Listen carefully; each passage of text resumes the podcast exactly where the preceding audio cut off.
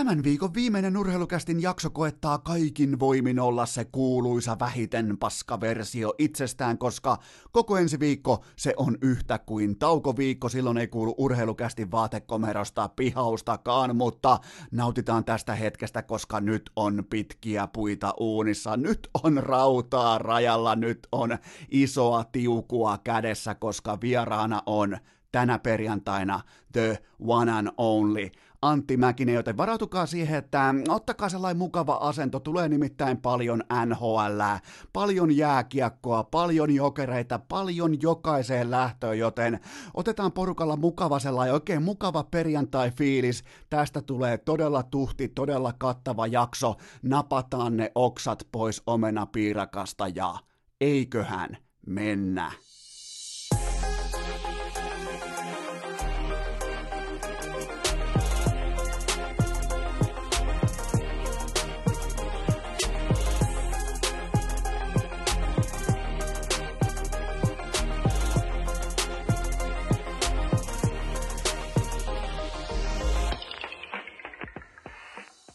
Tervetuloa te kaikki mitä rakkahimmat kummikuuntelijat viimeistä kertaa pieneen toviin Urheilukästin pariin. On perjantai 6. päivä maaliskuuta ja mä helskyn iloa niillä hetkillä, just näinä keväisinä hetkinä, kun pelaajan eteen laitetaan mikrofoni ja kysytään se $1,000 kysymys ja naama vetää vakavaksi ja suusta tulee ulos aivan absoluuttista hevosen paskaa. Ja mä kertaan teille alkuun, mennään vaikka omiin junnuvuosiin, mennään vaikka pihapeleihin, mennään vaikka ihan sinne oman lätkäjoukkueen vaikka futishöntsään, mennään sinne pallorinkiin, niin sieltä löytyy kulkaa ihan etu rivin SM-liigapelaajia. Sieltä löytyy NHL-pelaajia, jotka laskee jokaisen oman maalinsa, jokaisen syöttöpisteensä, löytyy sählypeleistä ihan erillisiä kesäreeneistä tehovihkomerkintöjä, löytyy jokaisen lähtöön tällaiseen niin kuin sivumarginaaliin laitettua, että okei, en mä nyt laske, mutta tonakin tiistaina 1+3 siihen kivasti, okei, futishöntsyssä kylkee ehkä 2 maalia, toinen voittomaali, että niin kuin, mikäs tässä, mukava mennä suihkuun, mukava lähteä kohti viikonlopun viettoa, kun on tuollainen aika komeakin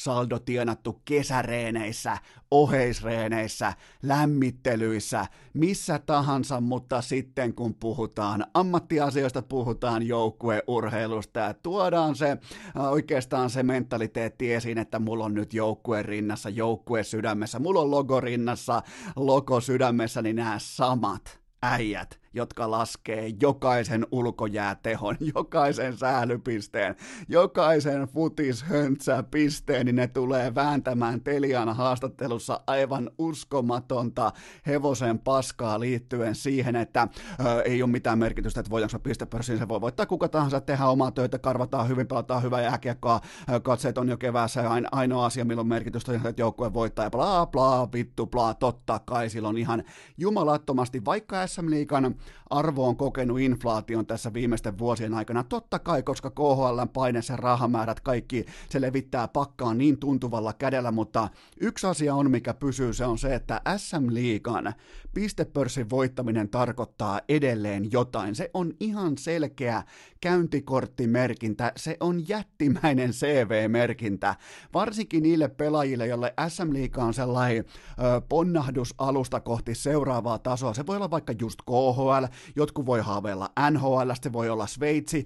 Kun sulla on se pistepörssin voittajan pinssi rinnassa, niin se on ihan eri asia asettua tuossa toukokuun alussa suurin piirtein neuvottelupöytään. Siihen voi piirtää siihen kuponkiin aivan eri numeroita kuin ennen sitä, joten älkää uskoko ikinä sanaakaan, kun joku pelaaja puhuu siitä, että näillä tällaisilla asioilla ei ole SM-liigassa mitään merkitystä. Totta kai niillä on. Tässä ollaan kaikki ihan ihmisiä, nämä samat inhimilliset tekijät, ne laskee omia ulkojääpisteitä, omia varsinkin futishöntsätehojen merkintä johonkin siihen kopissa lokeron siihen kulmaan, johonkin pikkumuistiviin. Ja eikä tämä, siis mä tiedän, että osalla teistä nyt vähän ehkä viiltää sydämestä, että osalla tähtipelaajista saattaa vähän niin kuin, että voi vittu, nyt se puhuu just musta, mutta niin puhunkin. Ja niin pitääkin olla ylpeä omista tehoistaan, laskea, tietää mitä on tehnyt kentällä, kun on ollut siellä. Mä en niin kuin, mä en ole ikinä nähnyt siinä mitään pahaa. En siis alkuunkaan, jos joku pelaaja ilmoittaa, että mun tavoite on pistepörssin voitto. Vaikka NBA:ssa joku James Harden ilmoittaa, että mun tavoite on voittaa tämä korintekijätilastopiste. Ja se on silloin arvostettava, se on siis, sulla kuitenkin, sä oot koko koripallomaailman, koko universumin skoraavan pyramidin huipulla sillä hetkellä, niin minkä takia sitä pitäisi mennä myöskään niin kuin yhtään alentamaan sitä titteliä, joten tällä hetkellä Eemeli Suomi, Jesse Puljärvi, Julius Nättinen, Justin Dunford, Kristian Kuusela, Juho Lammikko, kaikki on samassa tilanteesta, mutta mä annan yhdelle näistä pelaajista, ei varmaan tarvitse erikseen esitellä, että kuka se on, mutta mä annan yhdelle näistä pelaajista nyt vapaa taipaleen, nimittäin Kristian Kuusela saa tulla noilla meriteillä, noilla ikävuosilla, noilla vuosirenkailla, hän saa tulla kertomaan nyt siihen Telian haastatteluun ihan avoimesti, ja hänen lauseensa mä uskon, kun hän tulee toteamaan, että tällä niin kuin pistepörssillä ei ole mitään merkitystä.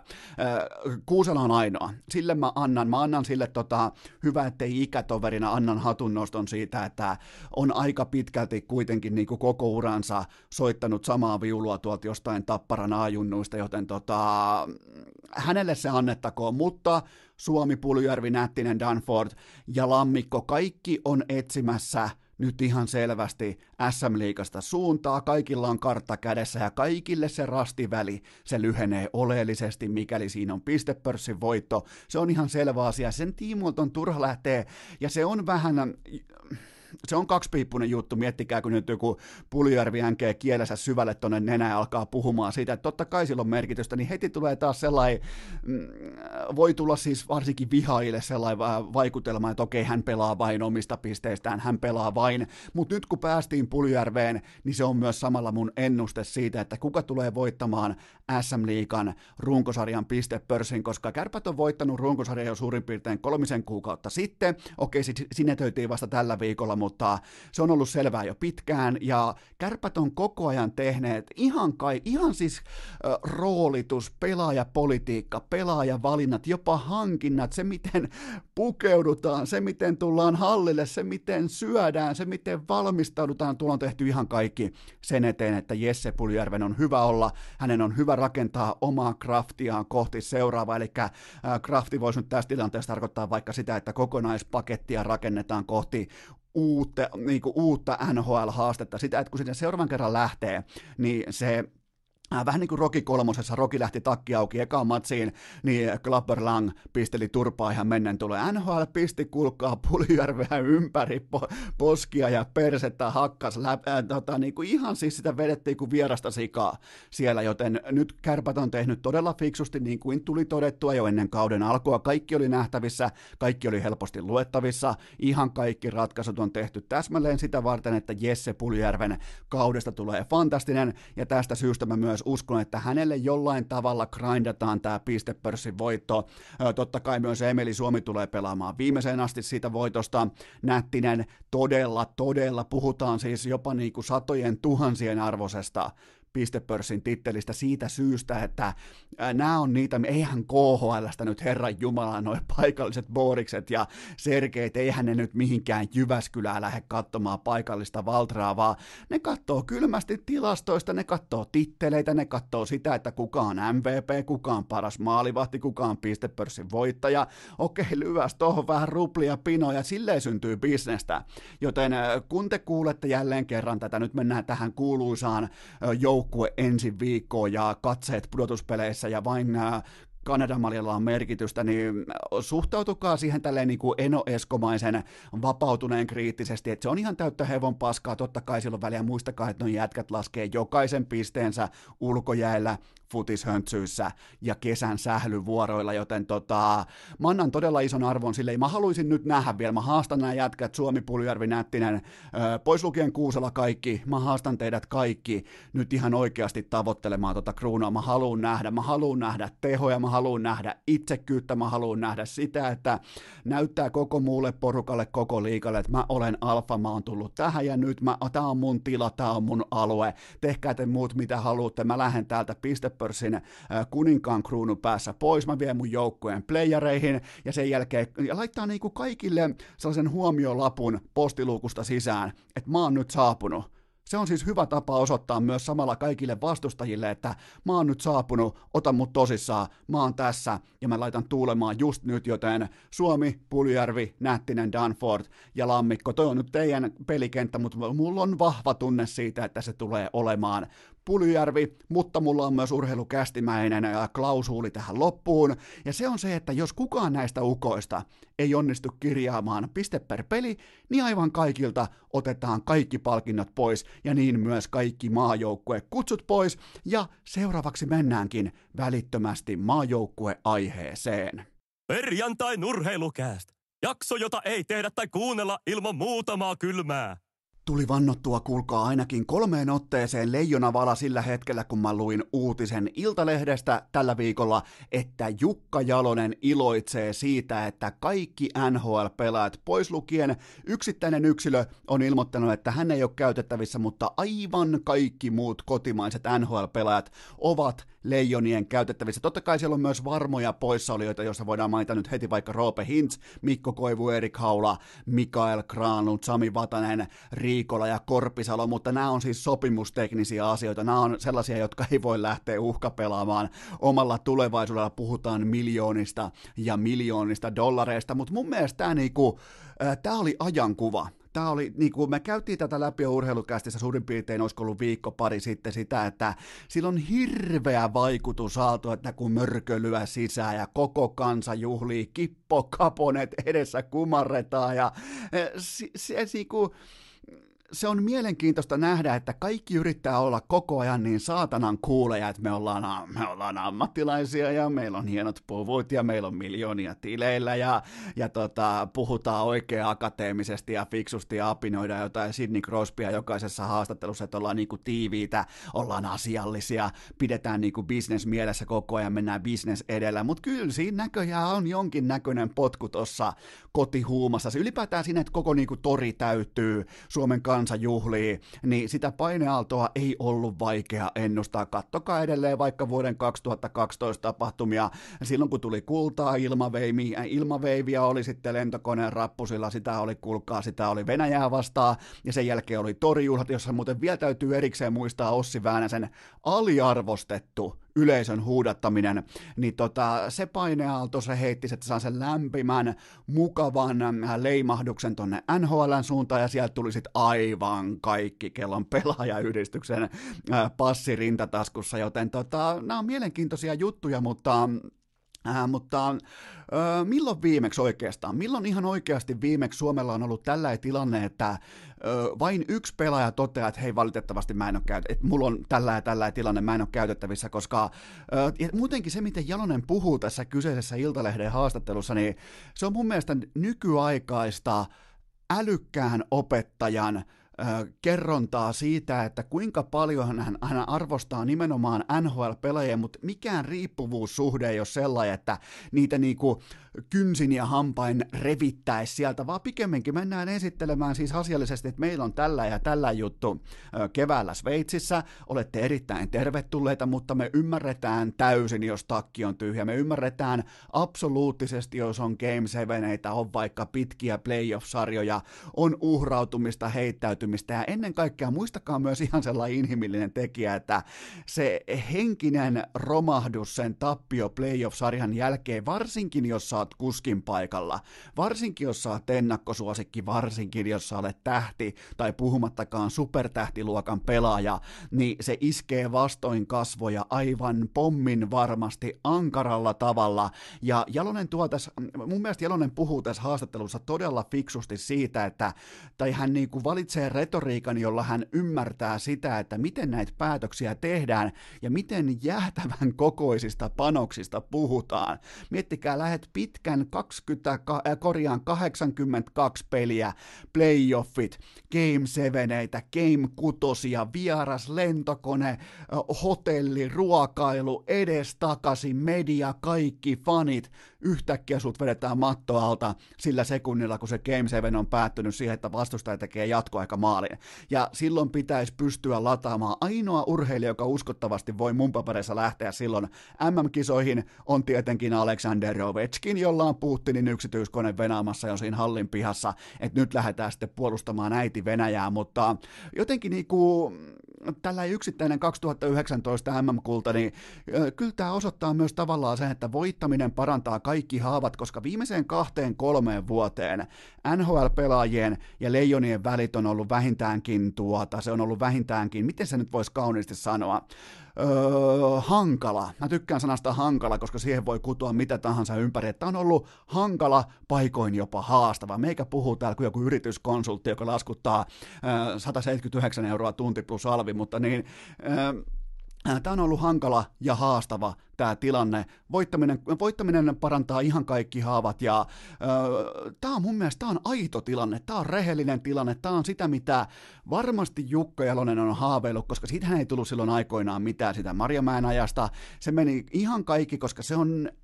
Pelaajille se on äärimmäisen edelleen haastava tilanne, koska jos sä tuut NHL:stä kisoihin ja sulla on sitten sellainen tilanne käsissä, jossa se kaikki menee päin persettä, putoatte vaikka Sveitsiä vastaan jossain puolivälierissä, pitäisi pystyä biittaamaan Sveitsi kerrasta, häviitte, te et olekaan kansan sankareita, vaan te olette, eihän suomalainen koskaan niinku totea vaan, että okei, tämä oli tässä, että okei, suomalaisen suhtautuminen leijoniin ei ole ikinä neutraali, että ok, tämä oli tässä, vaan on sankareita tai sitten on pettureita ja pitkään se fanikuvasto heijasteli sellaista tekstiä, että nämä on kaikki pettureita ja siitä syystä NHL-pelaajat totesi, että vittu pitäkää tunkkinen, niin kuin vaikka Patrik Laine sanoi, että hän ei kiinnosta pätkääkään mitä joku Karjala-lippis ajattelee, se oli siis suora lausunto Laineelta kaikille leijona-faneille, että hän ei kiinnosta vittuakaan mitä kukaan ajattelee, häntä ei niinku ihan suorastaan motivoi sekunnin vertaakaan, ja mulle se kyseinen haastattelu näyttäytyi niin, että hänelle niinku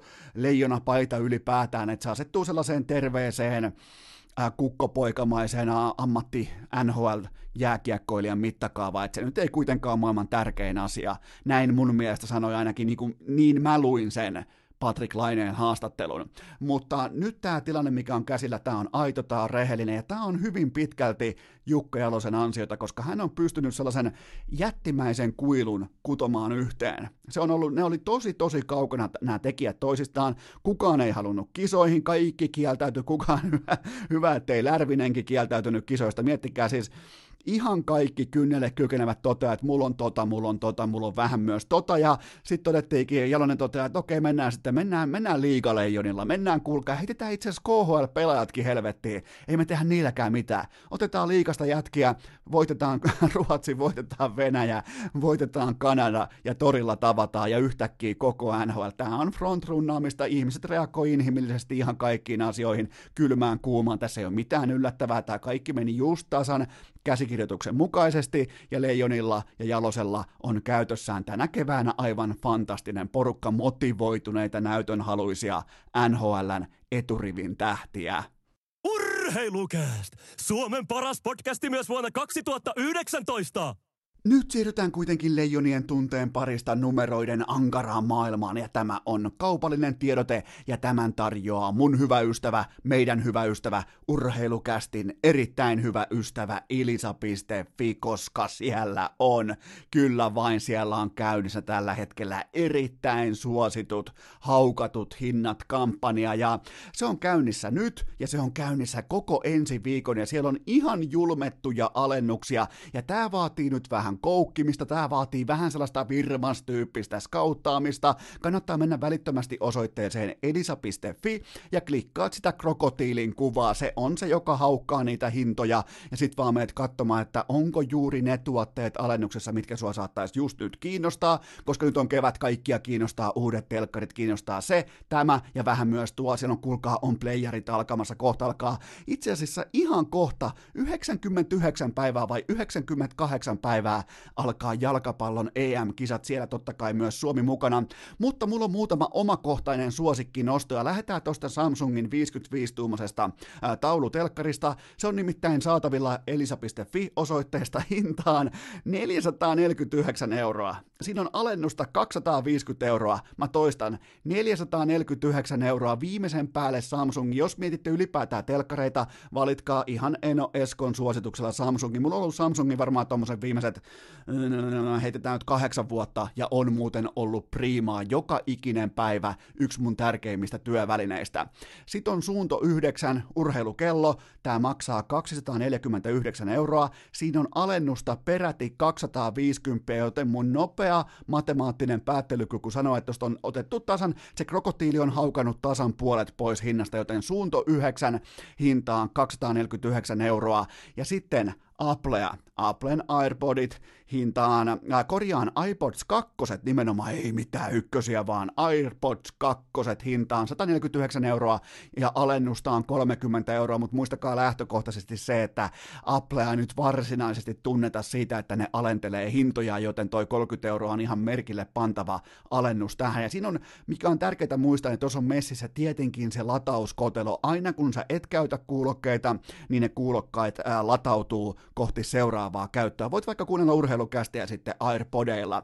Ja sitten teidän kaikkien, varsinkin kundien suosikki, mä tiedän, että teidän kämpät on jälleen kuin ihan kuin perseen läpi vedetty, ja sä et ole todennäköisesti siivonnut koko helmikuun aikana. Sit sä päätit, että okei, no ehkä sit hiihtolomalla, ehkä nyt vähän tonne, ja nyt sä oot jo miettimään, että kenties sitten kun pääsiäinen koittaa ja pitää lähteä etsimään kindermunia, ja sulla on koko kämppä aivan 1000 sirkustelttana, joten sä tarvit robotti-imurin, ja siihen paras vaihtoehto on totta kai Roborock, oikea klassikko kaikkien teille niin tuttu Roborock. Laitat vaan, painat nappia, se imuroi sun kämpän, sä voit tehdä jossain toisessa huoneessa vaikka podcastia, sä voit vaikka kuunnella podcastia, sä voit vaikka kirjoittaa kirjan, voit vaikka keksiä tekoälyn uusiksi, voit katsoa vaikka Terminator 2, voit tehdä ihan mitä tahansa, joten Roborock saattaa, sit kun se anoppi jälleen, kyllä sä voit olla varma, että se anoppi tulee käymään se tulee todennäköisesti vähintään yhdellä yllätyskäynnillä käymään per kevät,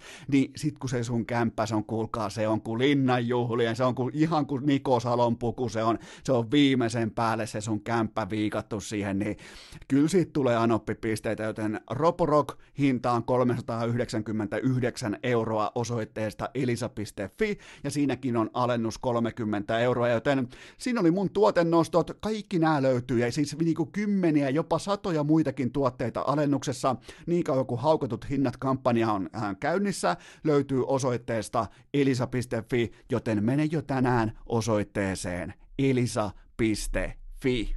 Urheilukääst! Mintissä kuin Kaapokakon villapaita!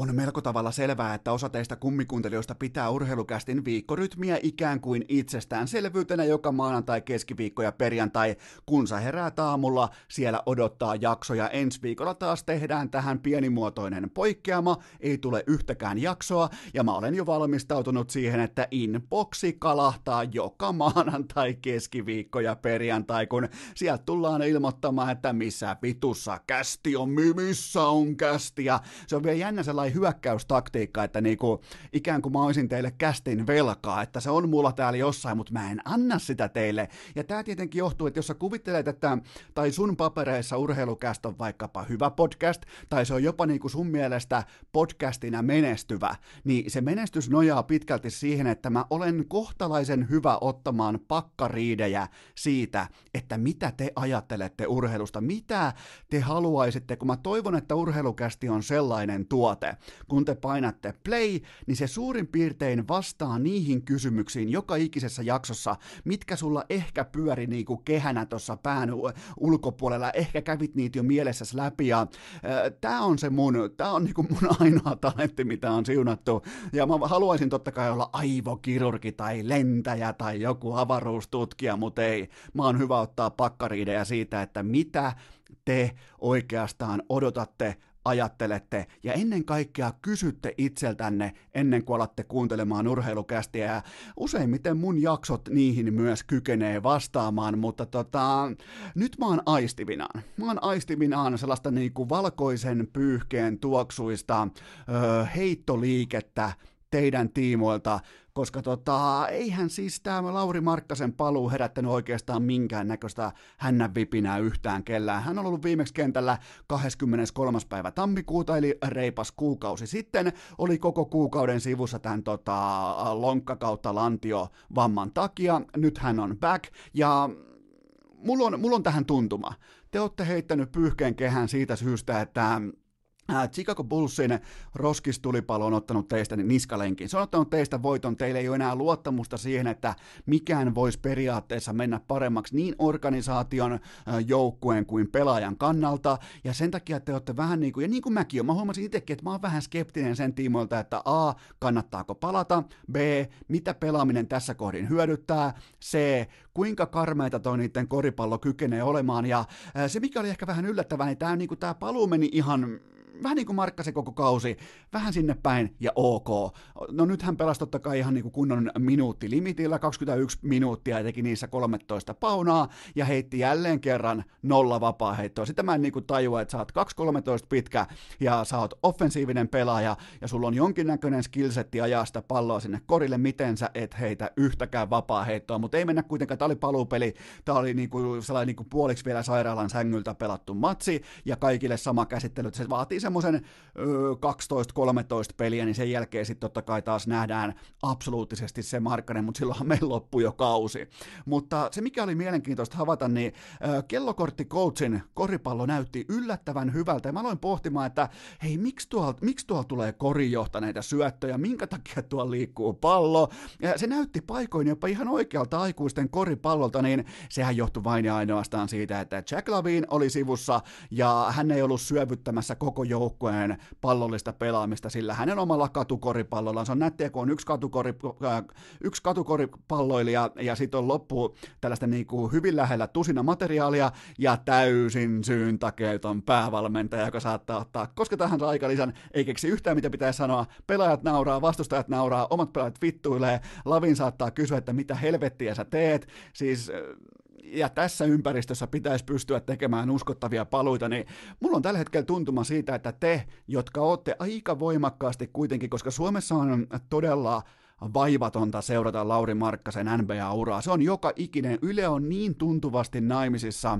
Markkasen uran kanssa. Se on, kun sä menet tekstitvlle, kun sä menet yle.fi, kun sä menet Yle Urheilun sivulle, sä menet urheiluruudulle, mille tahansa, niin siellä kerrotaan tasan tarkkaan, miten Markkasella on mennyt. Ja se on vähän niin kuin heille sellainen oma poika. Mä ymmärrän sen täysin. Minäkin käyttäisin voista mediavipua hyväkseni molemmissa tapauksissa, jos olisin pelaaja tai olisin mediatalo. Siinä on siis tosi fiksusti tehty kokonaispaketti, mutta tällä hetkellä tuntuu, että ei kiinnosta, ei vaan niinku. Tämä kausi menetti niin aikaisessa vaiheessa merkityksensä, että hän on niinku vaikea uskottavasti pystyä edes palaamaan.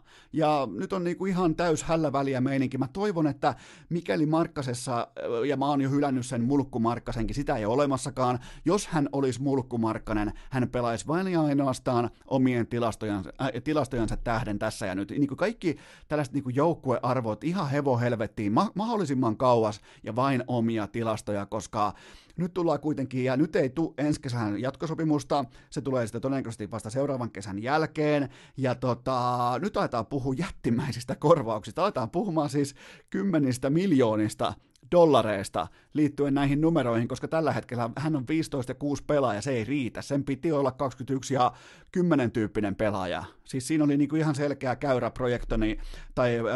projektori käynnissä sen suuntaan, että se menee 21 ja 10 tämä kausi, ja ei ole mennyt yhtään mihinkään, 15 ja 6, se on rivimiehen merkintää, mutta tohon on vaikea palata, tossa niinku näkee sellaisen ihan totaalisen epätietoisuuden siitä, että milloin pelataan minkäkinlaista koripalloa. Ja jos mäkin pystyn näkemään sen, niin pystyy näkemään jokainen koripallon ammattilainen, paitsi tietenkin Henrik Detman, jonka mielestä Chicago Bullsin koko valmennustaffi on ihan viimeisen päälle. Kaikki 17 coachia ihan maailman huipulla, ja se tulos on meidän nähtävissä joka saatanan yö tuolla Jenkeissä, mutta ei kuitenkaan jäädä liikaa tähän Markkaseen lojumaan sikäli, koska ne matsit on merkityksettömiä, toivottavasti pelaa terveenä, toivottavasti tällainen niin kuin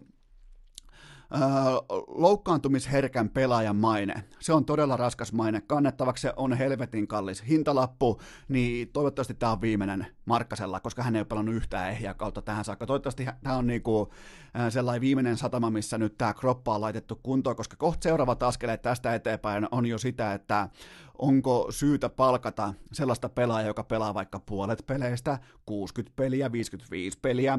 Se on se iso kysymys. Tuo kuitenkin paras talentti on se, että sä oot läsnä, sä oot töissä silloin, kun työvuoro alkaa.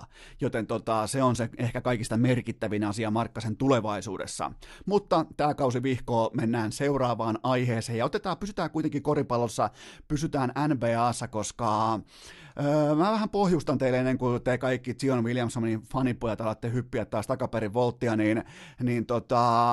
kun te synnyitte suurin piirtein, niin NBAhan tuli kaksi pelaajaa, toisen nimi oli Carmelo Anthony, toisen nimi oli LeBron James, toinen tuli sinne suoraan lukiosta, toinen tuli taas suoraan Syrakusen National Championship-mestaruusjuhlista, ja silloin syntyi helvetinmoinen debatti siitä, että kumpi tulee pelaamaan paremman uran, ja saattaa tällä jälkikäteen ehkä vähän yllättää, mutta Carmelon skorauskykyä pidettiin niin korkeatasoisena, että tohon aikaan oltiin jo rohkeastikin sitä mieltä, että se on Carmelo, joka tulee ottamaan ton liigan haltuun, joka tulee olemaan se iso franchise-pelaaja, joka tulee olemaan se, joka määrittää NBAn suunnan, ja loppupelissä Carmelo ei määrittänyt yhtään mitään, mutta se on jo spoilattua materiaalia, sitten meillä on 17 vuoden otanta, mutta siis vaan antaa osviittaa siitä, että mihin nyt ollaan astumassa, koska tämä on hyvin mielenkiintoinen keissi, että jos nyt pitäisi rakentaa NBA-organisaatio, sulla ei ole siellä vielä ketään muita, sä olet GM, sä olet se, joka tekee valinnan, siellä ei ole yhtäkään toista pelaajaa, siellä ei ole Herran Jumala edes valmentajaa vielä, ja sun pitää tehdä näistä kahdesta pelaajasta sun valinta, niin on hyvin mielenkiintoista lähteä pohtimaan sitä, että otat sä Luka Doncicin vai Zion Williamsonin, koska tässä on sama uhka molemmin puolin pöytää, että sä valkkaat sen Carmelon ja sulla olisi ollut saatavilla LeBron.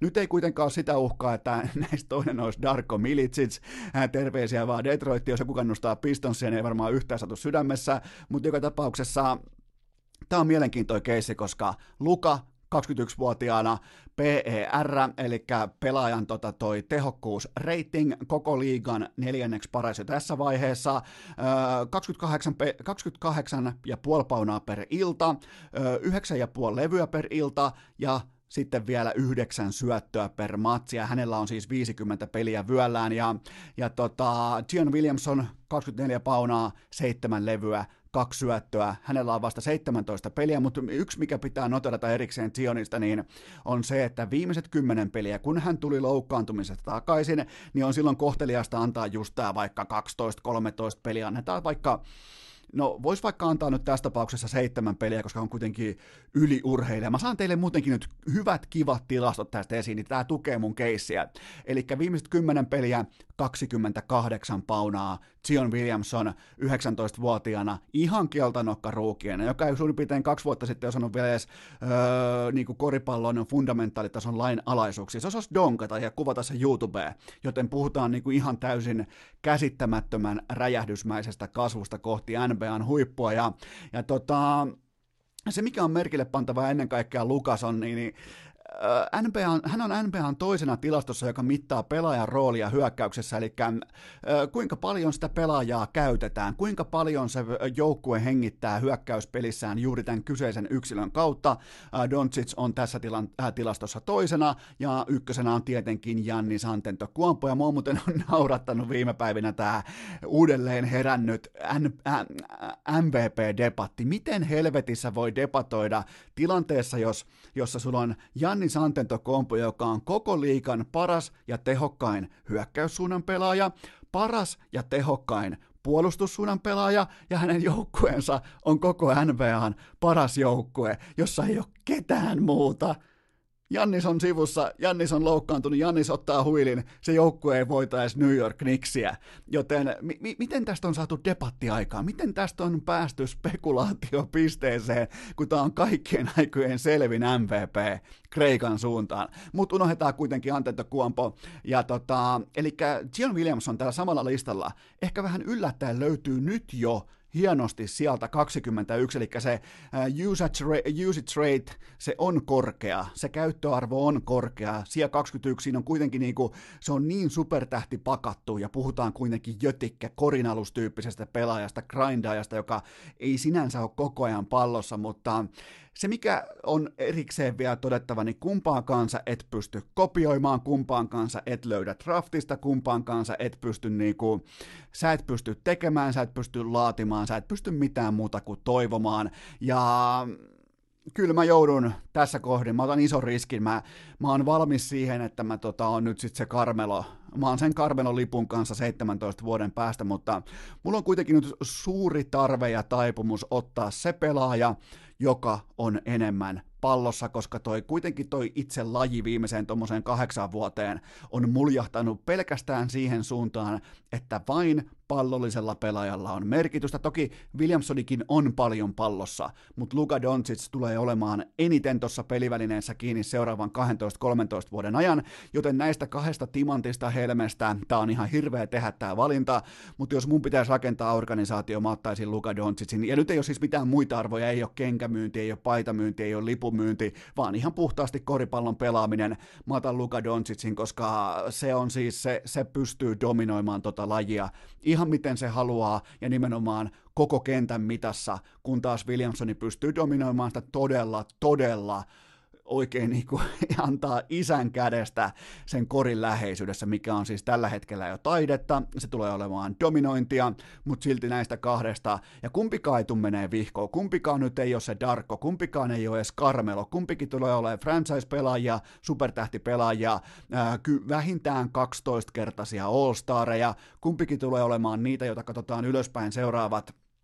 10-15 vuotta, siihen tulee Ja Morantti mukaan, siihen tulee näitä nuoria Trae Young, siihen tulee paljon nuoria supertähtiä rinnalle, mutta mä uskon kuitenkin, että tämä kaksikko tulee liidaamaan koko tätä pakkaa eteenpäin, ja näistä tullaan myös sitten, kun Eno Eskokin on hyvä, ettei arkussa, niin näistä tullaan puhumaan niin kuin ihan aikamme legendoina, ja niin Williamsonista kuin Doncicista, mutta jos olisi pakko aseohimolla tällä hetkellä tehdä valinta, mä otan paremman pallonkäsittelijän, mä otan sen, joka on enemmän isommassa pallollisessa roolissa, mä otan sen, joka kykenee heittämään kaukaa, mä otan sen, joka kykenee johtamaan koko joukkueen pelaamista sen 82 peliä kaudessa plus playerit päälle, olematta se, ketä ruokitaan, vaan olemalla se, joka ruokkii ja syö itse ja määrittää itse koko aikataulun joka tapauksessa aina, vain ja ainoastaan itse, joten siitä syystä näistä kahdesta mun valinta on Luka Doncic, ja jos sun valinta on nyt vaikka Zion Williamson, niin mä ymmärrän sen täysin, sulla pitää olla hyvä keissi sen puolesta,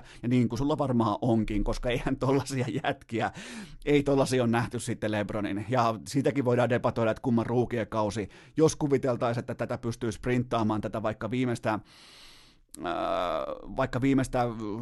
otetaan vaikka viimeistä 14-13 peliä Zionilta, jos siitä pystyy sprinttaamaan koko kauden mittaisen tuotannon, niin se olisi paljon parempi kuin LeBronilla ikinä, joten mut mun valinta kuitenkin näistä kahdesta tulevaisuutta määrittävästä yksilöstä on Luka Doncic. Hei Lukast! Isoäidin kellarinörttien Excel-taulukkoasialla jo vuodesta 2018.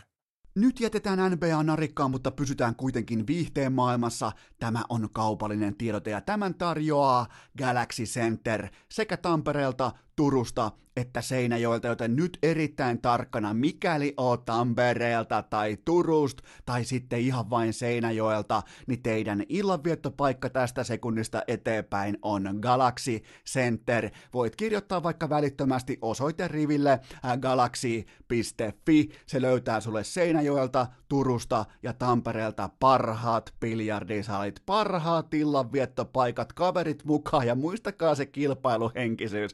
muistakaa se, kun te menette vaikka pelaamaan leikkimielisesti biljardia, niin ottakaa vaikka kaulaan sekuntikello ja mitatkaa, että kauan se on oikeasti leikkimielistä, ja sit kun se biljardi on ratkennut ja sä oot hävinnyt sen, sä haet välittömästi tuplaa tai kuittia sitten vaikka pöytäfutiksesta, löytyy näistä mestoista, ja jos tulee siinäkin vielä lehtiin, sä etit sitä tuplaa tai kuittia pöytäkurlingista, ja kun sä lähet siihen peliin, löytyy muuten näistä kaikista paikoista, sä lähet siihen peliin tunteen vallassa, niin mä voin kokemuksesta kertoa, että vihkoon menee. Mä voin kertoa, että menee ne rautaiset kiekot menee hyvä, ettei sieltä pöydän takareunasta. En siis tarkoita sitä droppia, vaan tarkoitan sitä takaseinää. Hyvä, ettei mene sieltä asti läpi, kun sä yrität alkaa väkisin voittamaan ja väkisin niinku näyttää sun kavereet. Kyllä sä niinku pystyt vielä tosi hetkellä, sä pystyt vielä kytkin hetkellä astumaan esiin, mutta siitä ei tule yhtään mitään, sä oot tunteen vallassa.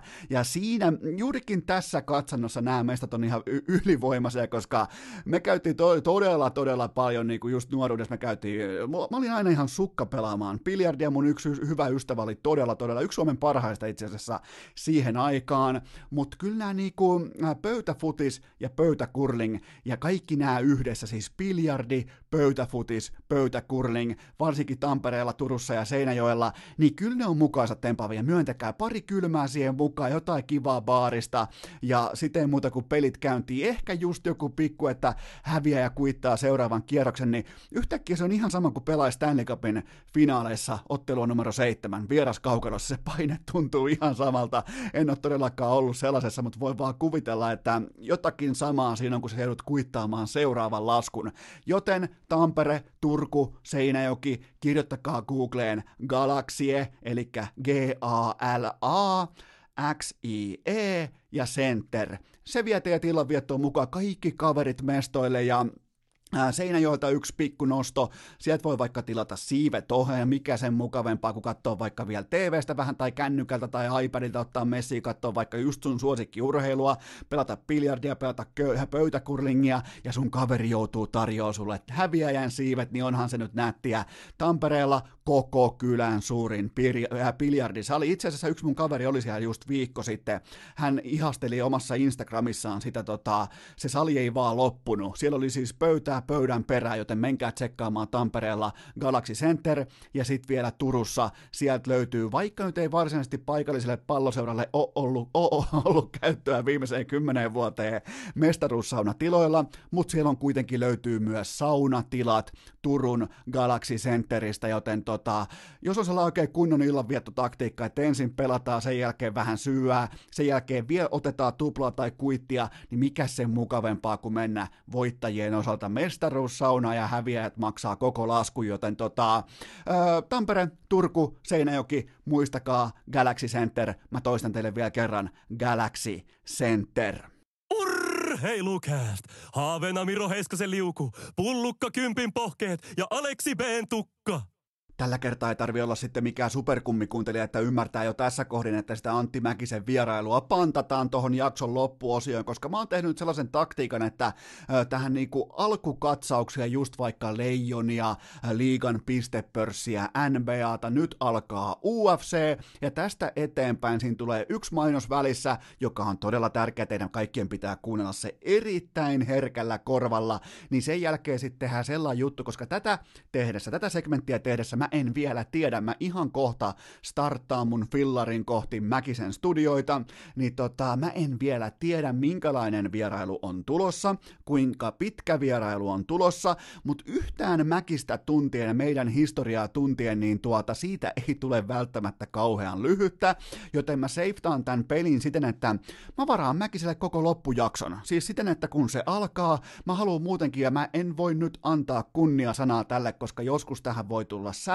mutta mun lähtökohtainen tavoite vierailuiden kanssa on aina se, että kun se alkaa, niin se ei katkea kertaakaan siinä välissä. Voi totta kai tulla joskus teknisiä esteitä, mutta siihen ei lähetä sellaisella jenkkityylillä puskemaan vaikka mainoksia keskelle vierailua tai mitä tahansa. Mun mielestä ne tuhoaa jotain todella arvokasta. Totta kai mä ymmärrän sen, minkä takia mainostajat puskee nimenomaan Jenkeissä itseään vaikka johonkin, missä on vieraana vaikka joku, siellä on vaikka joku NFL-päävalmentaja tai NFLn supertähti tai NBA-megatähti, niin totta kai mä ymmärrän, minkä takia mainostajat haluaa puskea siihen väliköön, mutta mä yritän pitää kunniasanan voimin siitä kiinni loppuun asti, että kun tulee vieraita, ja se on aina suuri kunnia, kun joku vieras päättää omasta kalenteristaan napata kiireisestä aikataulustaan urheilukästiä varten vaikka tunnin tai kaksi, niin mä yritän pitää siitä kiinni loppuun saakka, että ne vierailut ei katkea kertaakaan. Jotenkin siinä syntyy sellainen, muutenkin kun sitä tekee,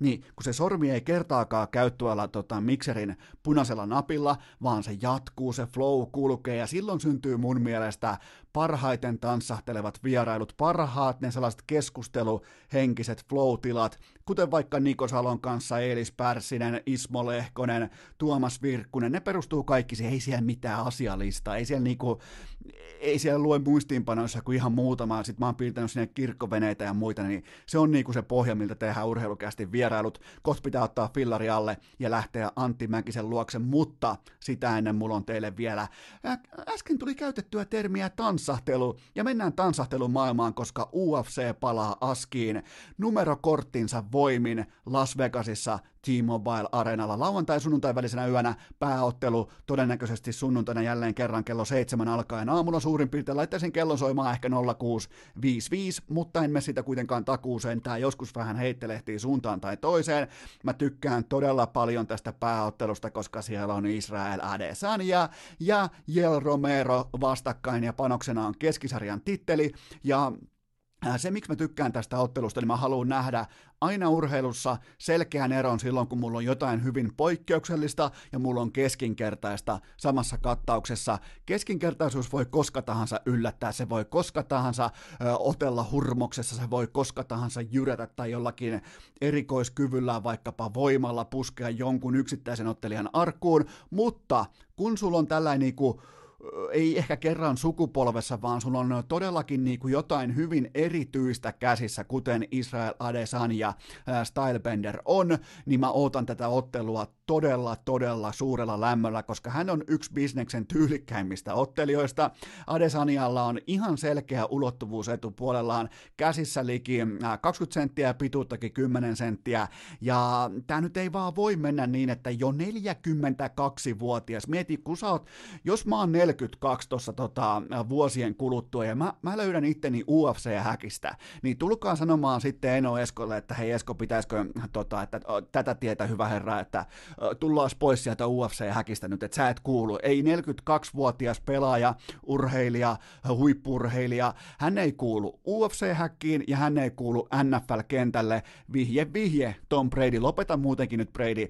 Puhutaan nyt niinku ihan miesmiehen nopeasti Tom Bradyn kanssa tässä, niin eiköhän tällainen junnumainen flirttailu median kanssa, eiköhän tämä nyt riitä. Mä ymmärrän toki, että Brady on ekaa kertaa, nyt muuten hypätään nopeasti NFLään, mutta Brady on ekaa kertaa elämässään rajoittamaton vapaa-agentti, ja se käyttäytyy kuin joku pentu. Siellä kuvataan FaceTime-videoita vastustajien coachien kanssa, ja Julian Edelman huutelee kesken matsin jossain futismatsissa, että Brady tulee takaisin, ja tällaista niinku mediahype-narratiivista nauttimista, jopa sen tiimoilta niin kuin masturbointia havaittavissa 42-vuotiaalla kaiken voittaneella pelirakentajalla, mutta hänellä on vielä sijansa, kenties voi olla vielä yksi OK-tason kausi piipussa, mutta mä en mitenkään voi uskoa, hypätä takaisin UFC:hen, mä en mitenkään voi uskoa, että 42-vuotiaalla Jel Romerolla voi riittää mikään, siis mikään muu kuin raha tähän otteluun. Hän on siis yksi UFC:n rikkaimmista ottelijoista.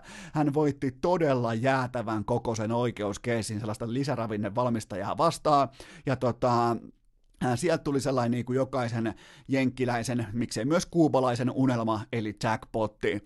Ja Adesanya, hän on itse todennut mielenkiintoisesti, että onneksi hän on huipulla vasta nyt, onneksi hän ei ollut vaikka parikymppisenä, onneksi hän on nyt 30 huipulla, koska nyt niin kuin vasta äly määrittelee tekemisen tyylin, tekemisen tavan, tekemisen linjaukset. Hän totesi, että jos mä olisin ollut nuorempana, tässä samassa tilanteessa samoilla panoksilla, samoilla rahoilla, samalla medianäkyvyydellä, niin pää olisi poksahtanut, pää olisi levinnyt, pää olisi mennyt palasiksi, tästä ei olisi tullut yhtään mitään. Se oli mun mielestä erittäin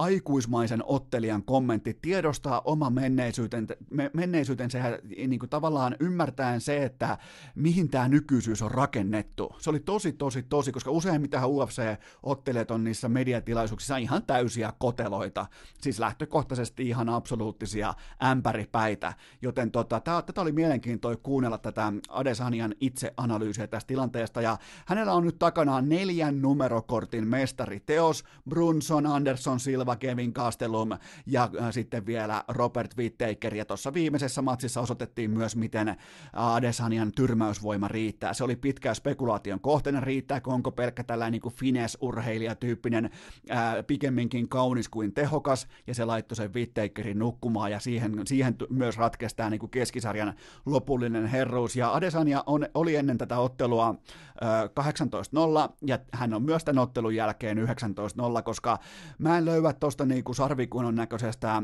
myös niinku ikänsä puolesta sarvikuonon näköisestä Romerosta, mä en löydä vaan siitä niinku sellaista saumaa, että millä hän saisi hippaakaan tässä ottelussa, ja se on nimenomaan se UFC, millä se pystyy myymään, on se, että koska tahansa voi tapahtua mitä tahansa, mutta mä en edes pysty perustelemaan Romeron läsnäoloa tuossa samassa kehässä, koska hän on hävinnyt viimeiseen 2,5 vuoteen 2 pelkästään Whittakerille. Siellä on erittäin paljon punaisia merkintöjä hänen tuossa ottelulistassaan viimeiseen 3 vuoteen suurin piirtein, joten mielenkiintoinen matchup, paljon on voimaa, ja kun te näette sen Romeron, te näette sen siellä pressissä, kun se ottaa paidan pois, niin kyllä te ymmärrätte, että minkä takia se tuolla on. Se on siis niin tikissä, ja tämä niinku oikeuteen haastettu lisäravinnefirma varmaan, mä en tiedä mitä niiden aineissa oli, mutta mä haluan samaa, mä voin lirauttaa sitä mun osiin mukaan sellaisen ihan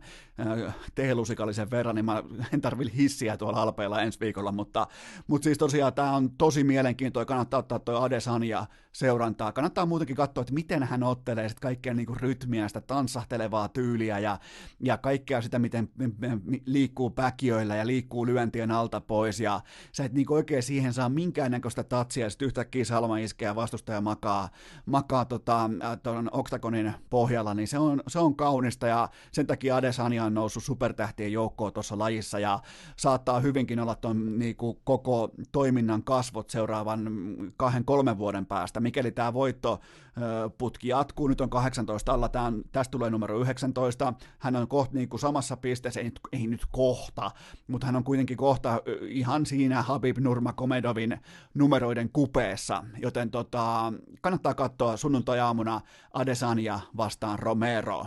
Perjantain urheilukääst, kuuntelijoina vain metan kuhtujat ja inbox-kori. Sitten alkaakin olla aika ottaa 2 mikrofonia käyttöön, koska seuraavaksi mennään Antti Mäkisen vierailuun, mutta sitä ennen mulla on teille tärkeä kaupallinen tiedote, ja sen tarjoaa Nordic Sales Crew, koska teistä melko moni varmasti miettii, tai ainakin teidän kavereista, että mihin menisi kesätöihin, no menkää Nordic Sales Crewlle, ei voi mennä vihkoon, kerrataan vielä tarjonta, kerrataan faktat, palkkaus on rautaa, työajat, ne on joustavia, voit vaikka heti mennä töihin, voit vaikka tähän kevään korvalle, koska me kaikki tietää, että siellä yliopistossa, siellä sulla ei ole mitään käyttöä suurin piirtein tuosta niinku huhtikuun alusta eteenpäin, maaliskuun puolesta välistä eteenpäin, joten sä voit mennä välittömästi ottaa vaikka iltavuoroja, sä voit välittömästi lähteä ajaa itseä sisään siihen systeemiin, siellä on jatkuva koulutus, ja se on todennäköisesti just sun kummikuuntelijan, se on todennäköisesti se kaikista tärkein syy, miksi mä hakisin just nyt tällä hetkellä Nordic Sales Crewlle, koska siellä jatkuvasti ei ainoastaan vaadita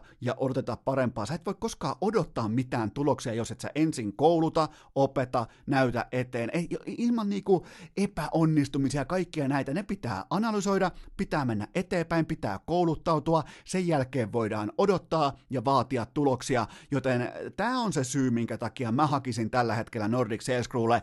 Se laittaa nimittäin teitä valmiiksi seuraavalle levelille. Jos joku kuvittelee vaikka, että mä en ole vielä tehnyt Antti Mäkisen vierailu. Joku vaikka kuvittelee, mutta tämä on mun yksi aiheesta siihen. Ja katsotaan muuten, miten se vastaa. Voitte muuten kohta laittaa korvan taakse, että miten se vastaa tähän asiaan, mutta ei hänkään niinku suoraan, vaikka on niin Jumalan luoma selostaja, ei hän suoraan kävelly johonkin primetime-lähetyksiin sisään, että alanpa selostamaan. Se vaati, kuulkaa, se vaati hihnaa, se vaati kesätöitä, se vaati automyyjän hommia, se vaati kommunikaatiota, se vaati sitä, että ylipäätään niinku, että opi käyttämään sanavarastoa siinä tilanteessa tarpeen mukaan juuri siten, kun se tekee sun business-hetkestä paremman. Joten Nordic Sales Crew, palataan takaisin tähän itse asiaan, Nordic Sales Crew tekee susta siis, se tekee susta paremman myyjän. Se on siis vaan karu fakta, ja ilman myyntiä oot sitten vaikka ihan millä tahansa alalla, niin sun pitää myydä itses, sun pitää voittaa työpaikka, sitten kun sä menet tuonne isojen, oikein isojen tyttöjen ja poikien liigoihin,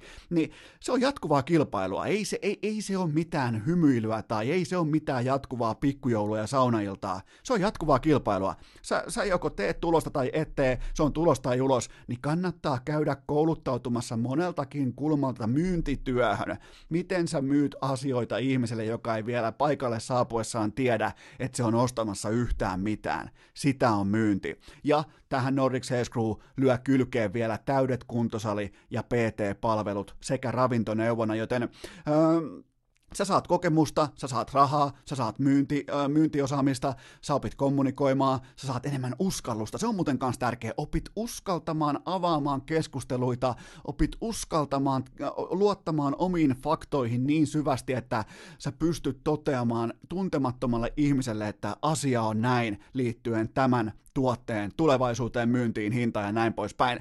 Joten teistä aika moni miettii kesätöitä, älkää miettikö kauempaa. Mukavempi muutenkin lähteä viikonloppuun. Mä en muuten edes aloita, jos et ole hakenut töitä, mä en laita sulle, mä geoblokkaan sun kuuntelun Mäkisen vierailusta.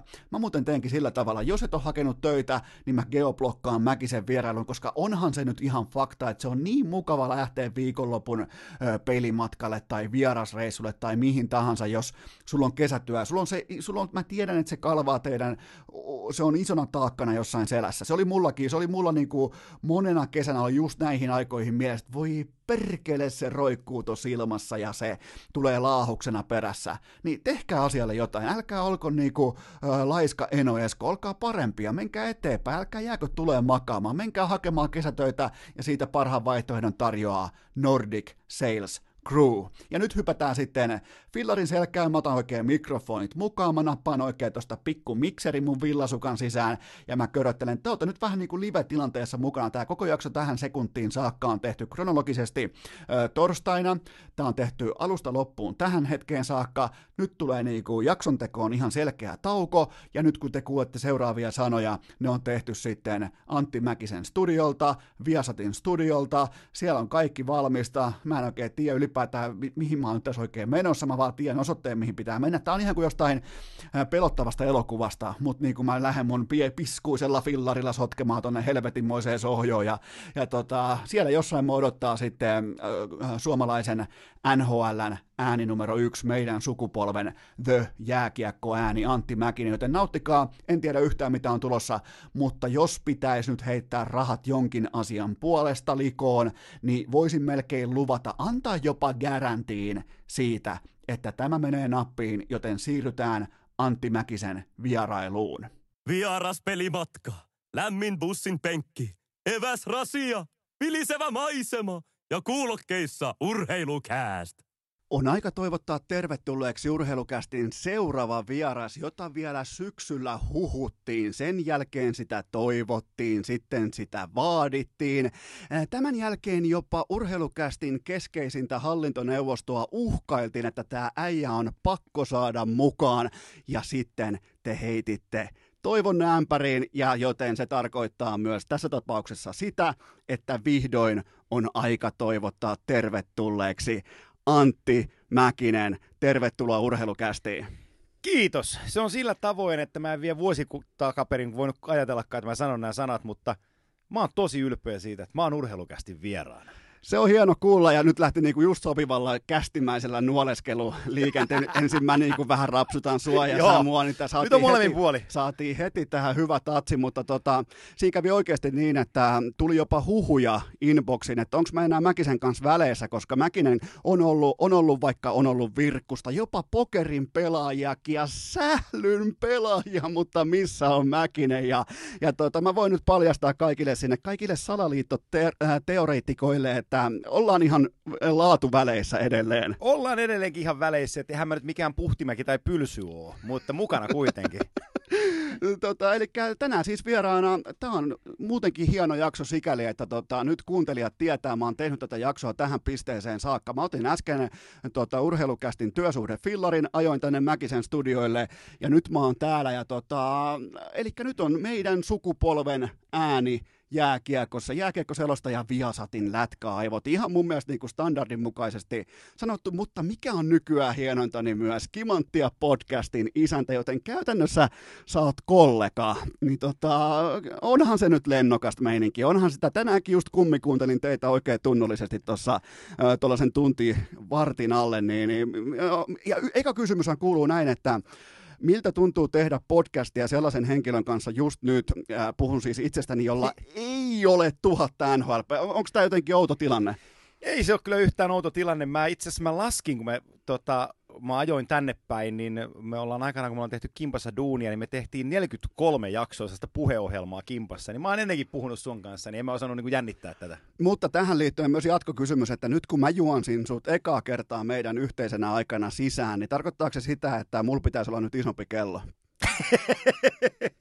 Sä et ole koskaan ollut kelloäijiä. Et niin pahasti kuin minä.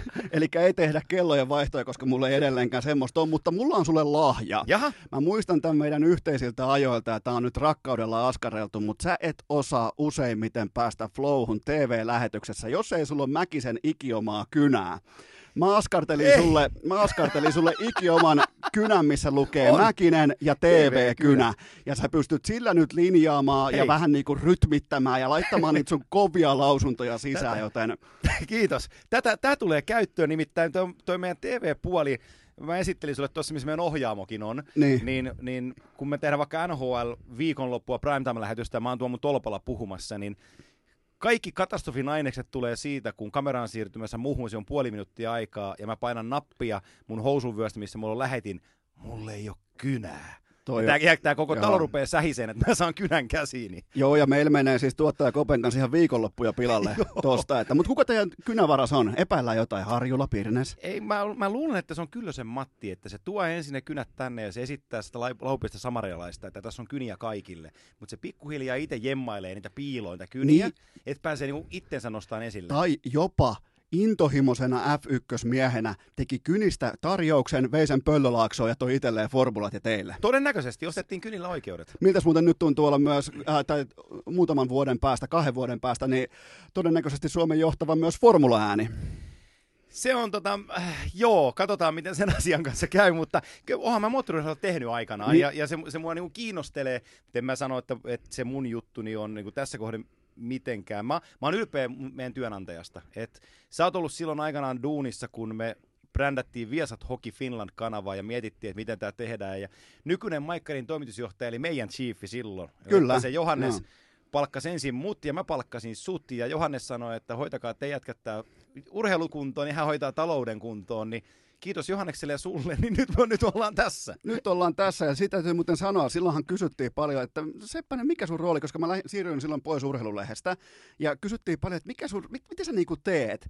Niin mun vastaus oli aina se, että mä teen kaikkea sitä, mitä niinku just synnytetty TV-kanava, ei ole tekijöitä jollekin, vaikka sosiaalisen median synnyttäminen nollista. Kaikki niinku se, toimin tuottajana, toimin käsikirjoittajana, toimin hätätilanteessa jopa Stanley Cupin finaaleissa.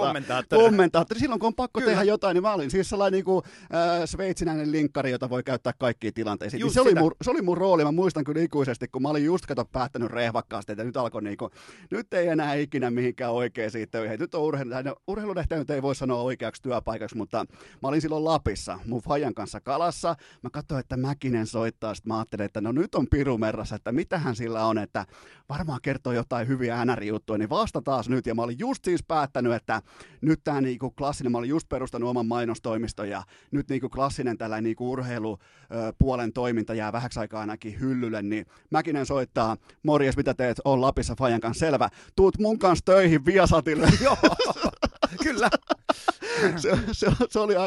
Se oli sellainen, että onko mulla tähän mitään. Se oli vähän niin kuin sellainen yksipuolinen CBA. Ei se ollut kysymys, se oli toteamus. Joo, se oli sellainen yksipuolinen CBA-neuvottelu, että sä muuten tuut töihin mun kanssa Viasatille, että alkaa tuossa sitten elokuussa, että tervetuloa. Joo. Ja se oli nopeasti neuvoteltu, mutta siitä siis tavallaan niistä sekunneista eteenpäin syntyi se Viasatin sellainen muoto, kyllä, joka on nyt, kun katsoo täällä, niin hitusen verran mennyt eteenpäin. On muutamia askeleita ollaan otettu eteenpäin ja kasvu on tapahtunut niin monessakin jutussa, mutta että jostain kaikki lähtee liikkeelle ja kyllä niin sun kädenjälkeessä on merkittävässä osassa Viasatin ja ennen kaikkea Viaplayn niin nousua siihen, missä me nyt ollaan. Ja totta kai meillä vielä on paljon reissua niin niiltä osin saatavana, mutta ollaan me jalansia saatu näillä asioilla. Ja mä oon ollut päivästä yksi tämän kelkan mukana ja sä oot ollut synnyttämässä tätä, niin tässä on niin tiettyä, niin kuin, nyt tää kummi on hieno sana, niin kummiylpeyttä tätä kanavaa kohtaan. Tässä on selkeästi sitä, mutta mulla on teille pikku tällainen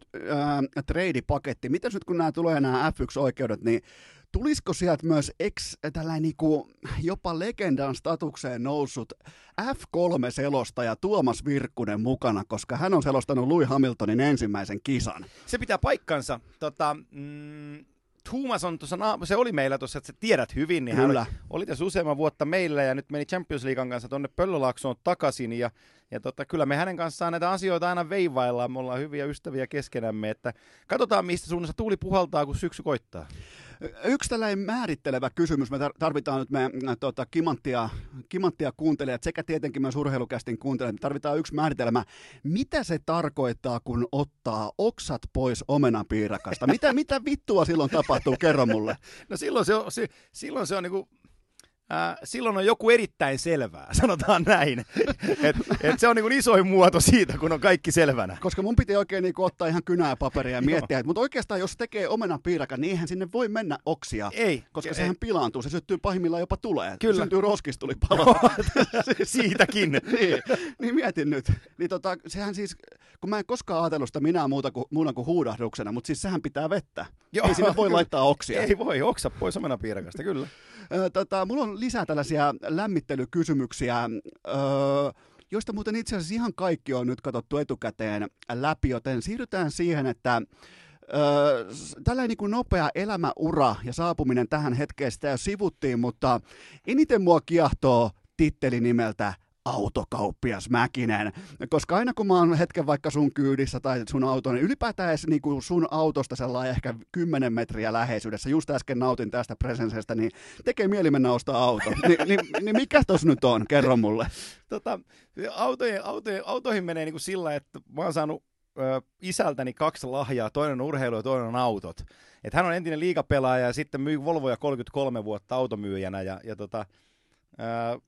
ne autot on ollut yhtä lailla lähellä perhettä nuoruudessa, niin se on sellainen niin kuin tuttu juttu itselle, ne autot. Ja mä itse asiassa olen fiilistellyt tässä vähän aikaa sitten, mä fiilistelin just automyyjäaikoja, että se oli kovaa aikaa se, tai siistiä aikaa. Niin tai siis kovaa grindia. Niin, siis tosi kovaa grindia. Ja sulle siis helppo kuvitella, mä en ole koskaan, nyt jos olisi jotain myyntipuheita nauhalla, niin totta kai soittaisin ne tähän yhteen soittoon, mutta voin kuvitella kyllä, että siellä niin kuin tapahtuu.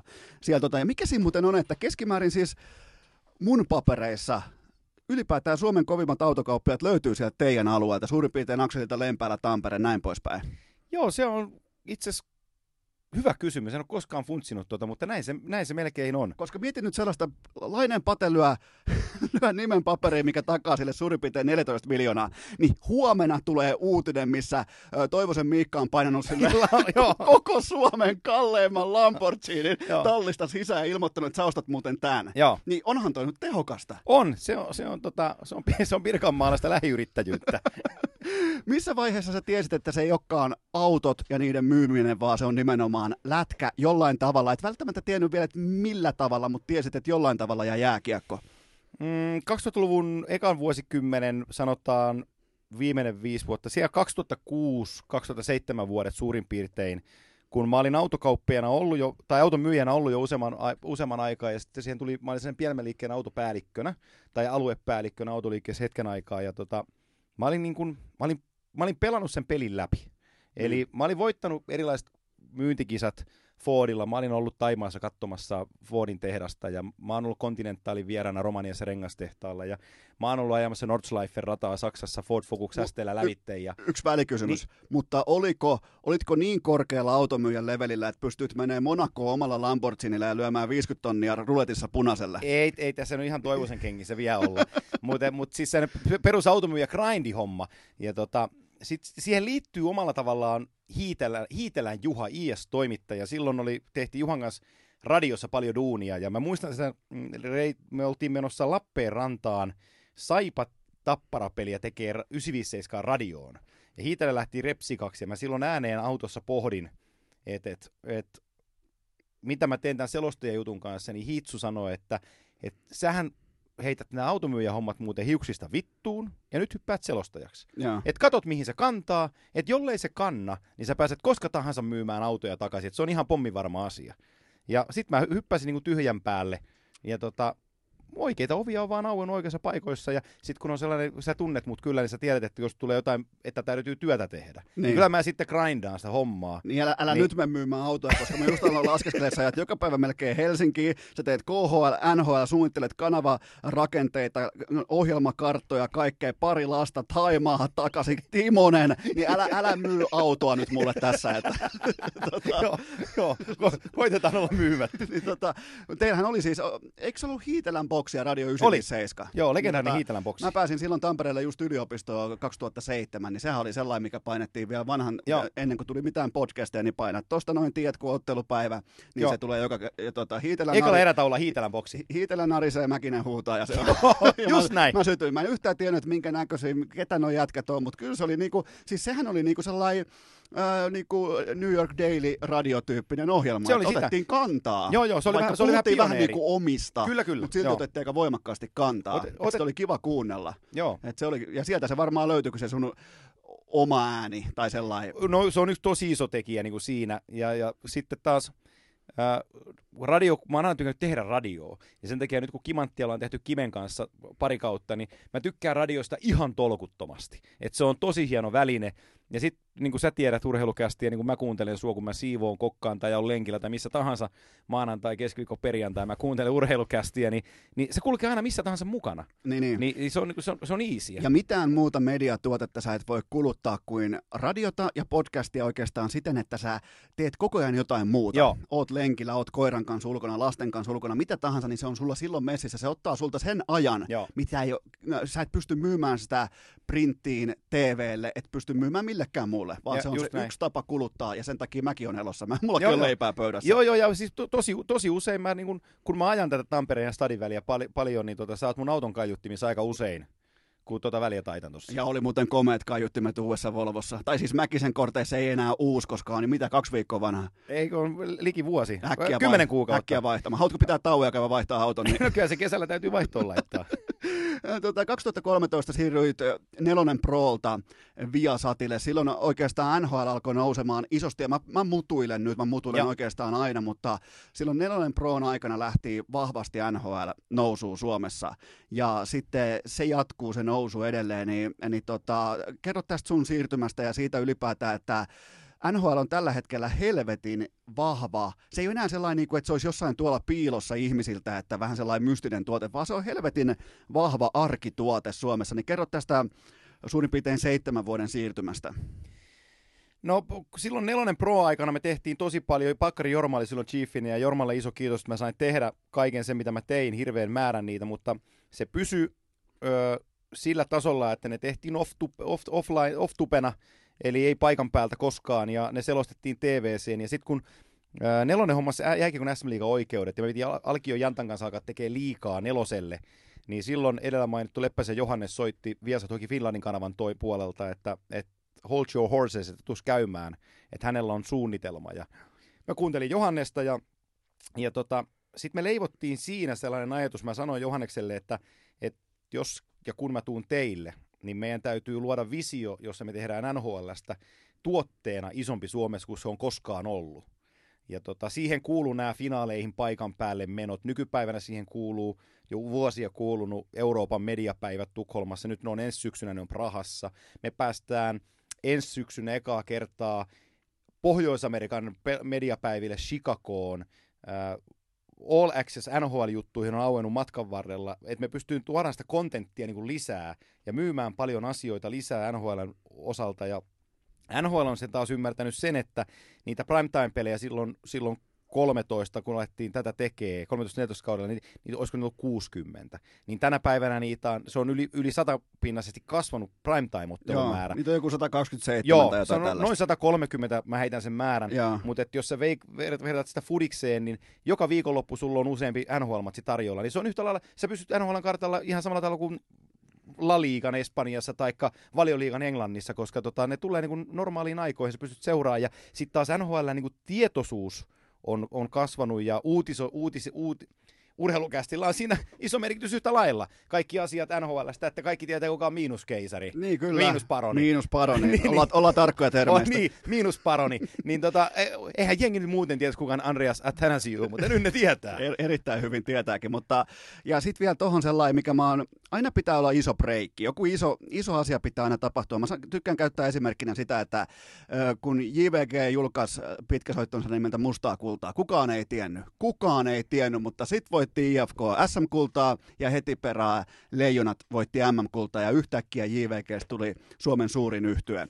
Ja Viasatilla ja Viaplaylla mun papereissa, mä en puhu nyt oman hevosen puolesta, vaikka Viaplay onkin mun uskollinen kumppani ollut läpi näiden vuosien, mutta tämä nuorten supertähtien nousu ei olisi voinut tulla kauniimpaa saumaa, siis Aho, Barkov tietenkin etunenässä, sitten Rantanen, Laine, kumppanit koko ajan tulee ja tämä ei niinku vaan tunnu pysähtyvän. Tää nyt totta kai otetaan vähän niin kuin happea välissä, mutta onhan se komeita ylipäätään. Nytkin mä tiedän jo nyt, mitä mä aion tehdä viikonloppuun. Mä aion katsoa Sebastian Aho vastaan Sidney Crosby. Joo. Ihan siis niin kuin prime time, ihan niin kuin NFL-matsin tyyppisen paikan on ottanut mun urheilukartasta nämä jätkät. Joo, ja siis se on se suurin syy siihen, miksi NHL on noussut, mutta se on antanut meille myös sen suunnan, kun me NHL ollaan täällä näytetty Viaplayn ja Viasatin kanavilla, ja tehty somejuttuja niistä ja uutisoitu erilaisia asioita, mutta että mehän ollaan hypätty näitä jätkien reppuselkään. Se on jätkien kanssa sovittu, että me pumppaillaan niiden renkaita ja tehdään tätä niin kuin yhdessä tätä juttua. Mäkin just sen takia just tuen ja kannustan Kasperi Kapasta ihan viikoittain. Joo, sä oot faniryhmän johtaja jopa. Mä en vaan vittu pysty ottaa sitä. Mä oon täynnä. Joo, sanotaan, että siellä on tällä hetkellä Intianikanautissa jonnin verran vettä pohjalla, että katsotaan mitä siellä tapahtuu. Mutta kyllä nämä niin kuin Patet ja Sebastian Ahot ja joku Sählyteuvokin, hei, minkälainen äijä, siis jäätävä tyyppi ja sitten niin kuin sählyilee ja tuo niin kuin piste per pelikeskiarvolla, niin se on kovaa kauraa. Tiedätkö muuten, mitä ei pidä vaihtaa ikinä? Sitä niiden inserttiä, minkä ne on tehnyt tälle kaudelle, että rakkaat NHL-fanit, me ymmärrämme, että älkää vaihtako ikinä. Sitten kun alkaa olla 41 vuotta, ja niin vuosi vuodet se muuttuu paremmaksi ja paremmaksi, kun ne jätkät pelkää kameraa niin paljon. Siinähän Notivaara, hyvä, ettei kuole. Joo, siinä mainoksessa näkee, kun ne jätkät oikein syttyy, spiikkaa sitä. Mä näin sen ensimmäisen kerran, niin mä mietin, että oi luoja, että nyt on äijät laittanut itsensä likoon. Sehän nauttii siis kulttiarvoa tällä hetkellä. Ei, sitä ei voi vaihtaa enää.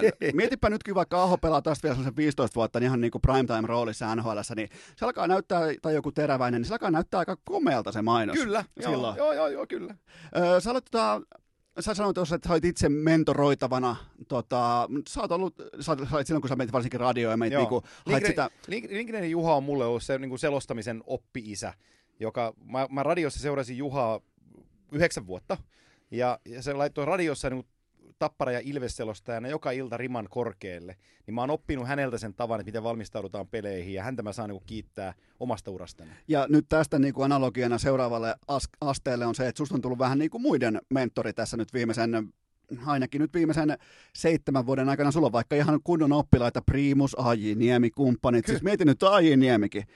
Pelaajana siis palabetonia ja ihan Helmi-studiossa. Niin kuinka paljon otat omaa hattua sulkia tästä niin kuin löydöstä ja kaappauksesta? No ei sitä voi sulkia ottaa, kun Aju on hyvä äijä. Niin. Et kyllä mä, kun mä en tuntenut sitä, mä olen 6 vuotta tehty yhdessä, niin mä tuntenut sitä silloin, kun otettiin jokerimatseja tekemään, niin henkilökohtaisesti Antti Jussi Niemeä. Ja mä mietin, että mitähän tästä tulee, kun se sanotaan, että se ei ollut ehkä niin valovoimaisin persoona siihen aikaan. Se ei tuulettanut omaa johtomaalia M-finaalissa, niin se on niin kuin mulle red flagi saman tien. Joo, niin mutta jollain niin kummalla tavalla meillä on Ajunkin kanssa niin homma klikannut päivästä yksi. Ja me ollaan erilaisia ihmisinä, mutta meillä on helvetin mukavaa kimpassa tehdä juttuja ja toivon mukaan se näkyy niin TV-säkin. Ja nimenomaan se mukavuushan siinä on se juttu, että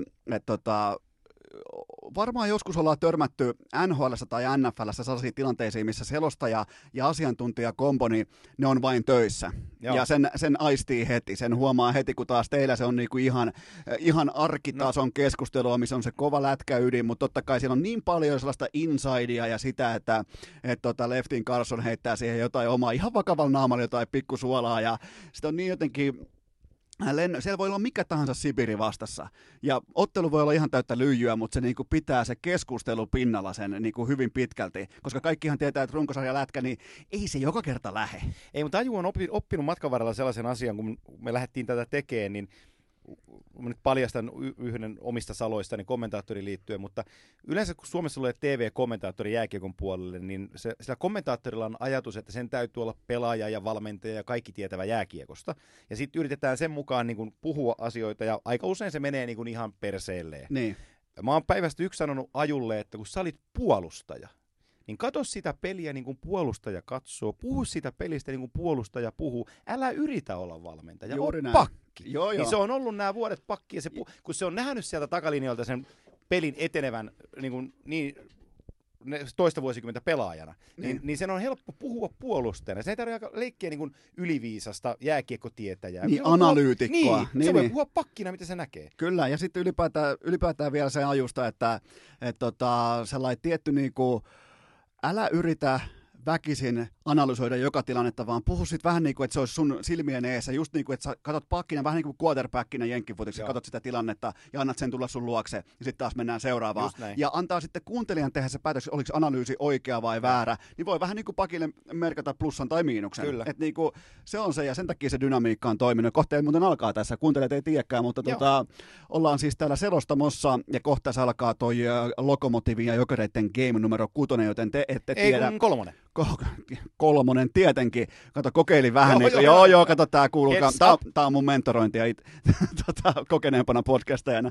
Niin, onko vielä jotain, kun sä sanoit tuosta, että automyynti tuli pelattua läpi, niin onko tällä alalla jotakin sellaista, mikä on selkeästi tavoitteena tai unelmana, tai kun tietenkin sä teet sekä niin kuin tällaisia tuottajan hommia, ideointi, aivokapasiteettihommia, niin onko joku sellainen selkeä kuva tai tulevaisuuden näkymä, mistä vielä haaveilet tällä alalla? Koska tämä alkaa olla sulla CVn osalta aika paketissa. No mulla oli, aikanaan mä luin itselleni tavoitteen, kun mennään Stanley Cupin finaalit tekemään paikan päältä, ja ihmistähän nauroi mulle, että ei Suomesta lähdetä tekemään Stanley Cupin finaaleja paikan päälle, ja nyt mä oon 7 finaalit tehnyt toistaiseksi. Ja toinen tavoite oli, että pääsis Leijonia selostaa jossain isossa turnauksessa, olympialaiset tai World Cup. No se World Cup tuli 2016 täyteen, vaikkakin se jäi se kokemus vähän vajaaksi, koska Suomella oli ihan junnuporukka, eikä niillä ei ne saanut osanottaja leimaa käteensä siinä turnauksessa. Se oli heikko. Niin se jäi sillä lailla tyhjän pantiksi, mutta ne unelmat on täyttynyt niiltä osin. Mulla on visio, jonka mä haluaisin toteuttaa, ja se olisi siihen NHL:ään liittyen sellainen TV-kanava, on se sitten striimattuna palveluna tai ihan lineaarisessa TV:ssä, mutta että se on 24/7 pyöri NHL-juttu suomen kielellä. Niin. Eli siinä on, siihen voisi kuulua vaikka Hakisen se noon to tyyppinen podcastin teko pari tuntia keskipäivällä. Vähän niin kuin radio, televisio ja podcast yhdistettäisiin. Niin, se, joo, tätä tehdään paljon siis, siis jengi, amerikkalaisessa niin urheilussa. Että siinä tuotetaan monta eri medialähdettä samalta istumalta. Niin, olisi ikään kuin aamuohjelma, joka käy yön kierrokset lävitte, let's say 8-12. Niin. Sitten soittaa erilaisia haastatteluita, mitä eri paikkakunnilta on tullut. Sitten tulee radio-ohjelma, joka on 12-16. Siinä on kaksikin eri aihetta, vaikka 2 tunnin slotteja. Ja 16-20 pyhitetään seuraavan yön NHL-matseille tai primetime-otteluille. Että se ikään kuin se... Koko ajan se rulla pyörisi. Toi on siis niinku urheilucast, niinku oot hyvin kartalla siitä, mutta sehän perustuu käytännössä sellaiseen niinku halpaan kopioon sellaisesta niinku Daily Sports Radio-tyyppisestä, että just se, mitä on nyt just tarjottimella, käydään läpi just nyt ja se unohdetaan sen jälkeen. Eikä se ole niinku... eikä se olisi halpa kopio, vaan se on just sellainen kuin se pitää olla. Niin just sellainen, mutta mä en katsoin itse voi nyt alkaa. Mä otin, että sä haluat, että sä hoidat. Joo, että sä voit kehua. Tää on vähän, kyllä sä tiedät. Niin muistatko muuten, sä sanoit tuossa, että sun unelma oli silloin aikoina. Mä muistan kyllä, että sun unelma oli silloin 2013, että lähdetään 2014 sitten Stanley Cupin finaaleihin, niin muistatko, miten NHL:n eksekuuttivien ääni muuttui sillä hetkellä, kun Teemu Selänen liittyi meidän remmiin? Me oltiin kaksi sellaista turistia, ne ei pitänyt, eikä tarvinnutkaan pitää meitä yhtään minään. Kun me tuotiin se Selänne siihen, niin meitä kohdeltiin kuin ihan kun me oltaisiin keksitty jääkiekko. Joo, se on yksi kovimmista kaappauksista, mitä voi koskaan olla missään. Mäkinen, Seppänen, Losissa. Anaheimi on pudonnut jatkosta ja mä olin kesällä pelannut golfia Teemun kanssa ja lyönyt sille, niin kuin, ei se edes vastannut siihen kysymykseen. Ja kun mä sanoin, että sä tulet muuten kommentaattoriksi, jos et itse pelaa finaalissa. Ja sit se kuitenkin tuli. Niin mä muistan, kun me kävellään Staples Centeriä ja sitten Teemu rupeaa, että hei, tuossa tulee Wayne Gretzky, että ootko tavannut? Mä sanoin, ei ole paljon Tampereella näkynyt Waynea. Ja sitten yhtäkkiä ollaankin keskustelemassa Wayne Gretzkin kanssa ja mulla on sellainen kuva himassa, jonka sä oot ottanut. Ja siinä on minä, Teemu, Wayne Gretzky ja Gary Bettman. Ja mulla on kädet puuskassa sillä, että mä katselen niitä jätkiä. Eikä ne mitään jätkiä, kun se on maailman kaikkein oikein paras jääkiekkoilija, maailman Suomen paras jääkiekkoilija, NHL komissaari. Niin ne kolmisin puhuu siinä, kun Gretzky kysyi multa silloin, että mikä mun pelaajatausta on. Niin. Sitten mä kerron sille lyhyesti pelaajatausta ja Teemu rupesi pumppaan taas mun renkaita, että Antti on tehnyt niin kuin NHL:stä Suomessa tuotteen. Ja sitten Bettman sanoo siinä... Niin kuin, sanoin, että itse asiassa mä tiedän, kuka sä oot, että mä kuulun sun nimen. Sehän valehteli silmät päästä. Niin valehteli.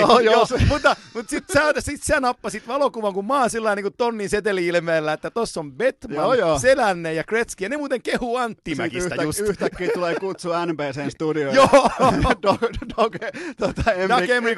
Emrikin kanssa vähän juttuja. Sitä ennen ketään ei kiinnostanut pätkääkään, mitä me pöydetään. Ei, me painettiin ihan omia, soutamme 2 viikkoa siellä. Hienoja hetkiä, mutta siirrytään tästä nyt sun uran kautta ja ennen kaikkea tämän niin kuin kokonaispaketin kautta, niin siirrytään tämän osion vähän niin kuin sellaiseen käsittelytyyppiseen osioon, niin tehdään niin päin, että aloitetaan KHL:stä tarkemmin ottaen Helsingin Jokereista ja mulla on sulle muutama sellainen niin kuin keskustelun aihe, käydään niitä läpi ja eli nyt kuuntelijoille sen verran tiedoksi, ensin otetaan vähän KHL, eli toisin sanoen Jokereita, niin kuin tiedätte, urheilukästi ei ihan hirveästi kiinnosta mikään muu kuin Jokerit ja sen jälkeen on sitten kaikkien odottama NHL-osio, joten ottakaa mukavaa asentoa, ottakaa vaikka Ossiita, meilläkin on täällä studiossa. Siitä, onko muuten hyvä makusta? Erittäin hyvä, iso Ossi toimii aina. Lahjoin Mäkisen Ossilla, niin mennään tähän käsittelyosioon, niin nyt me ei täällä vielä tiedetä, mitä käy ottelussa numero 3, mutta sehän ei meitä nyt sinänsä myöskään kiinnosta, koska ensimmäinen kysymys kuuluu näin, että Mikko Lehtonen, 60 peliä, 49 paunaa, ja playerissa tähän saakka ihan silkkaa dominointia, 26 vuotta tulossa omaan primetimeinsa.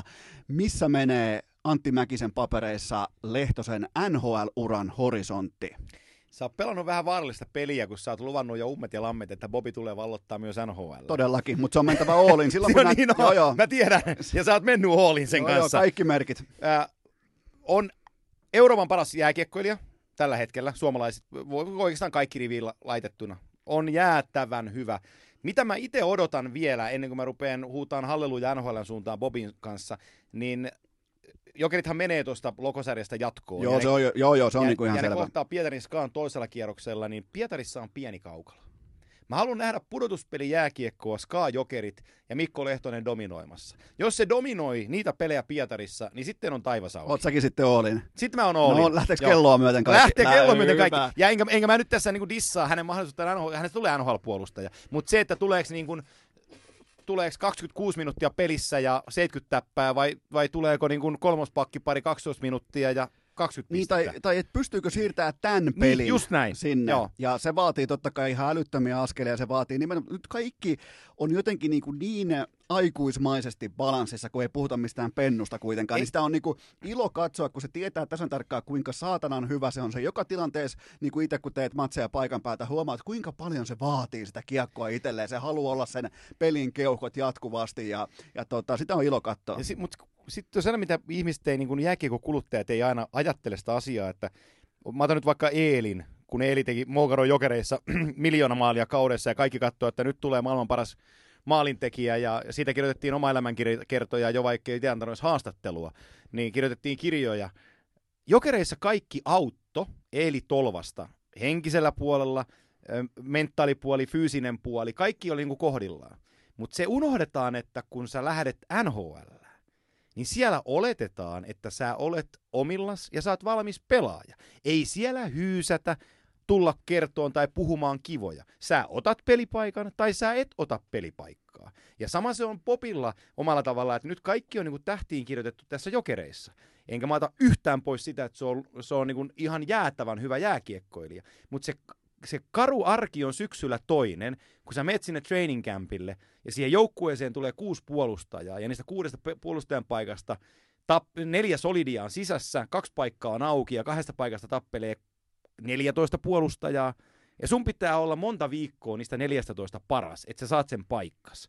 Ja sit kun alkaa ne pelit, niin sun täytyy toimittaa pelistä yksi eteenpäin. Eikä sinne tule kukaan sulle kertoilen, tai kyselee, että kuinka sä jaksat, tai että onko sulla kaikki ok. Sun täytyy vaan pelata. Ja sitten siinä maailmassa, varsinkin NFL:ssä, NBA:ssä ja NHL:ssä, niin kun sä oot 26-vuotias, niin sehän ei ole sun etu, vaan ne kysyy välittömästi, että hetkinen, miksi sun tilastoissa on 0 NHL-matseja tähän saakka. Se on se kysymys, mitä kysytään, mutta tämänhetkinen Lehtonen pystyy kyllä vastaamaan aika hyvään kysymyspatteristoon omilla näytöillään. En mä ole nähnyt noin hyvää jokeripelaajaa. Kun mä sanon sen, että hän tulee sinne NHL, mutta mä toivon, että nyt ei niin kuin se ylimääräinen haihattelu siitä pois, että Bobi näyttäköön sitten ensi vuodesta eteenpäin, että minkälainen NHL-pelaaja hänestä tulee. Hän tulee saamaan sen mahdollisuuden, hän tulee pelaamaan NHL:ssä, mutta se, että ei nyt etukäteen kuitenkaan kirjoitettaisi sitä, että hän yhtäkkiä niin kuin dominoi NHL:ssäkin. Urheilukästi joskus vähän etukäteen kirjoittelee, mutta se on kato mun oikeus. Se on sun oikeus, joo. Tuottaja Kope usein laittaa vähän mystisiä aiheita, mutta minkä näkisit muuten, nyt jos mennään sinne asioiden edelle ihan hitusen verran, niin minkä näkisit, minkä organisaation sellaisen fiksuna fittinä? Tuleeko mitään mieleen, jos ei tule, niin mennään eteenpäin? Toronto Maple Leafs ensimmäinen. Okei, mutta miten, onko se siellä pakit joutuu sitten kyllä aika tiukkaan, vai olisiko se sellainen, että jos sä pystyt siellä sitten breikkaan, niin sä pystyt pärjäämään missä tahansa niin kuin tyyppinen tilanne, all in sinne? Siellä olisi huutavat pyyntö hyvälle kiekolle puolustajalle, jota ei huimaa, ja jos Bobby breikkaisi Torontossa, niin sitten breikkaisi koko NHL:ssä. Se olisi optimipaikka, jos ne cap hit-juttujen kanssa menisi kohdille, ja Tyson Barrie kesällä pois, Lehtonen sisään, niin ostan. Se on selvä pyy, eli hain siis tähän tällaista niin kuin Oliver Kaski-tyyppistä vertailua siitä, että jos lähdet Detroittiin, niin sun pitää olla valmis siihen, että se koko vitun... Hän vähän törmäsi siihen. Nimenomaan. Lahdessa jeesattiin, kaikki oli kohdallaan, mutta sitten kun menet sinne Detroittiin, eikö sua jeesaillakaan, niin se arki on vähän karua. Onko Lehtonen sun papereissa tämän KHL-ajan paras jokeripelaaja vai onko jotain vastaavia?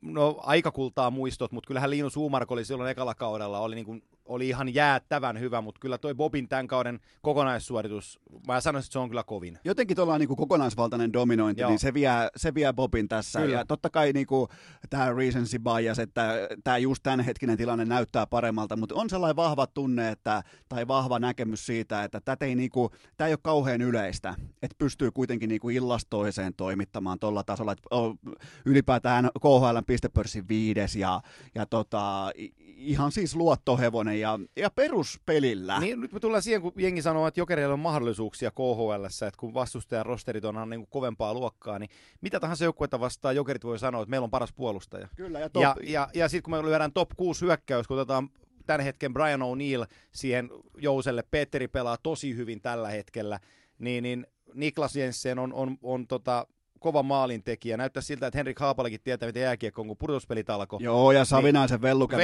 Lapissa, tuli takaisin. Ensin kävi painamassa Vitjasen jätkiä turpaa. Joo, se on jäätävä, se huutelee mulle käytävällä, kun Jalosen Jukka meni sanoa, että Euroopan parhaat maaliedusta pelaajat, niin se huutelee, että Mäkinen, täällä Euroopan paras valmistautuu. No niin, kato, se oikein kantaa sen viitan. Joo, mä voin kuvitella, että siinä on kyllä sellaista tiettyä otetta siinä äijässä, mutta eihän siis Jokerit tällä hetkellä niin kuin paperilla, eihän se juurikaan kalpene. Ei se kalpenekaan. Tämä on ensimmäinen kerta, kun Jokereilla on ihan realistinen mahdollisuus mennä päätyyn asti. Mulla on sulle tällainen kriittisempi kysymys. Tämä ei ole hehkutuskysymys, mutta Petri Kontiola, iso jättihankinta ykkösen keskelle, 61 matsia, 35 paunaa. Onko sun papereissa Kontiolan kausi tähän saakka onnistunut vai pettymys? Mun mielestä se on sellainen, kun mä itse odotin Konnalta. Okay. Eli jos sä katsot Konnan KHL-kausia nyt viime vuosilta Lokomotivista ja tuolta Tseljabinskistä ja niin päin pois, niin ne on parhaat kaudet ollut plus 40 pistettä ja sitten plus 30 pistettä siellä välissä, niin sen hän niin kuin toteutti. Et mä tiesin, mulla on jopa yllätys, että kuinka hyvin hän pystyy jalalla tällä hetkellä pelaan, kun mä tiesin, että siellä se viime kevään polvivamma ei ole sitten ihan helpoin. Niin. Eli oli siis se on mulle jopa positiivinen yllätys. Okei, eli sitä mitä tilattiin plus siihen sitten vielä pikku höystä päälle. No mä sanoisin näin. Okei, toi on hyvä tietää toi polvihomma, mutta tämä mikä tulee Kontilasta just tässä hetkessä mieleen, niin nämä on sen uran jo 7. playerit. Siellä on nähty koko Siberia. Niin kuinka iso pelaaja kopissa? Varmaan isoin. Isoin. Okay. Isoin, mutta mä sanoin me lähetyksissä kaudella, kun meille tuli tosi paljon somessa kritiikkiä Kontiolasta, että mitä toi tekee ja se on hidas ja ei oikein käy. Mut se on ollut aina hidas.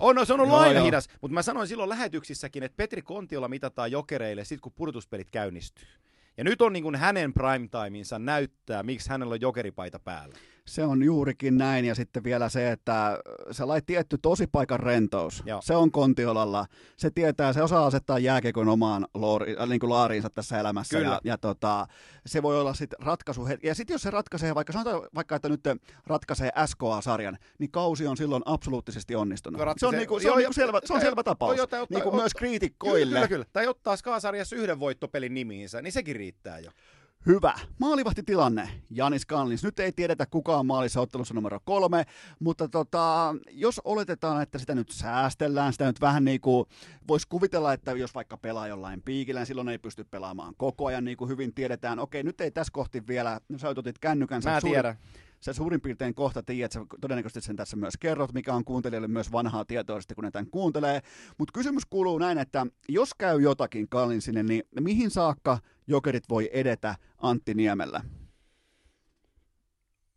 No ei sitä skaasarjaa pidemmälle. Niin, se loppuu siihen. Joo, ei riitä. Ei riitä. Se on ihan... Edes mä en pysty taikinoimaan siitä niin kuin vedenpitävää maalivahtia. Että, jos Antti Niemi olisi auto, niin pystyisitkö myymään sen mulle?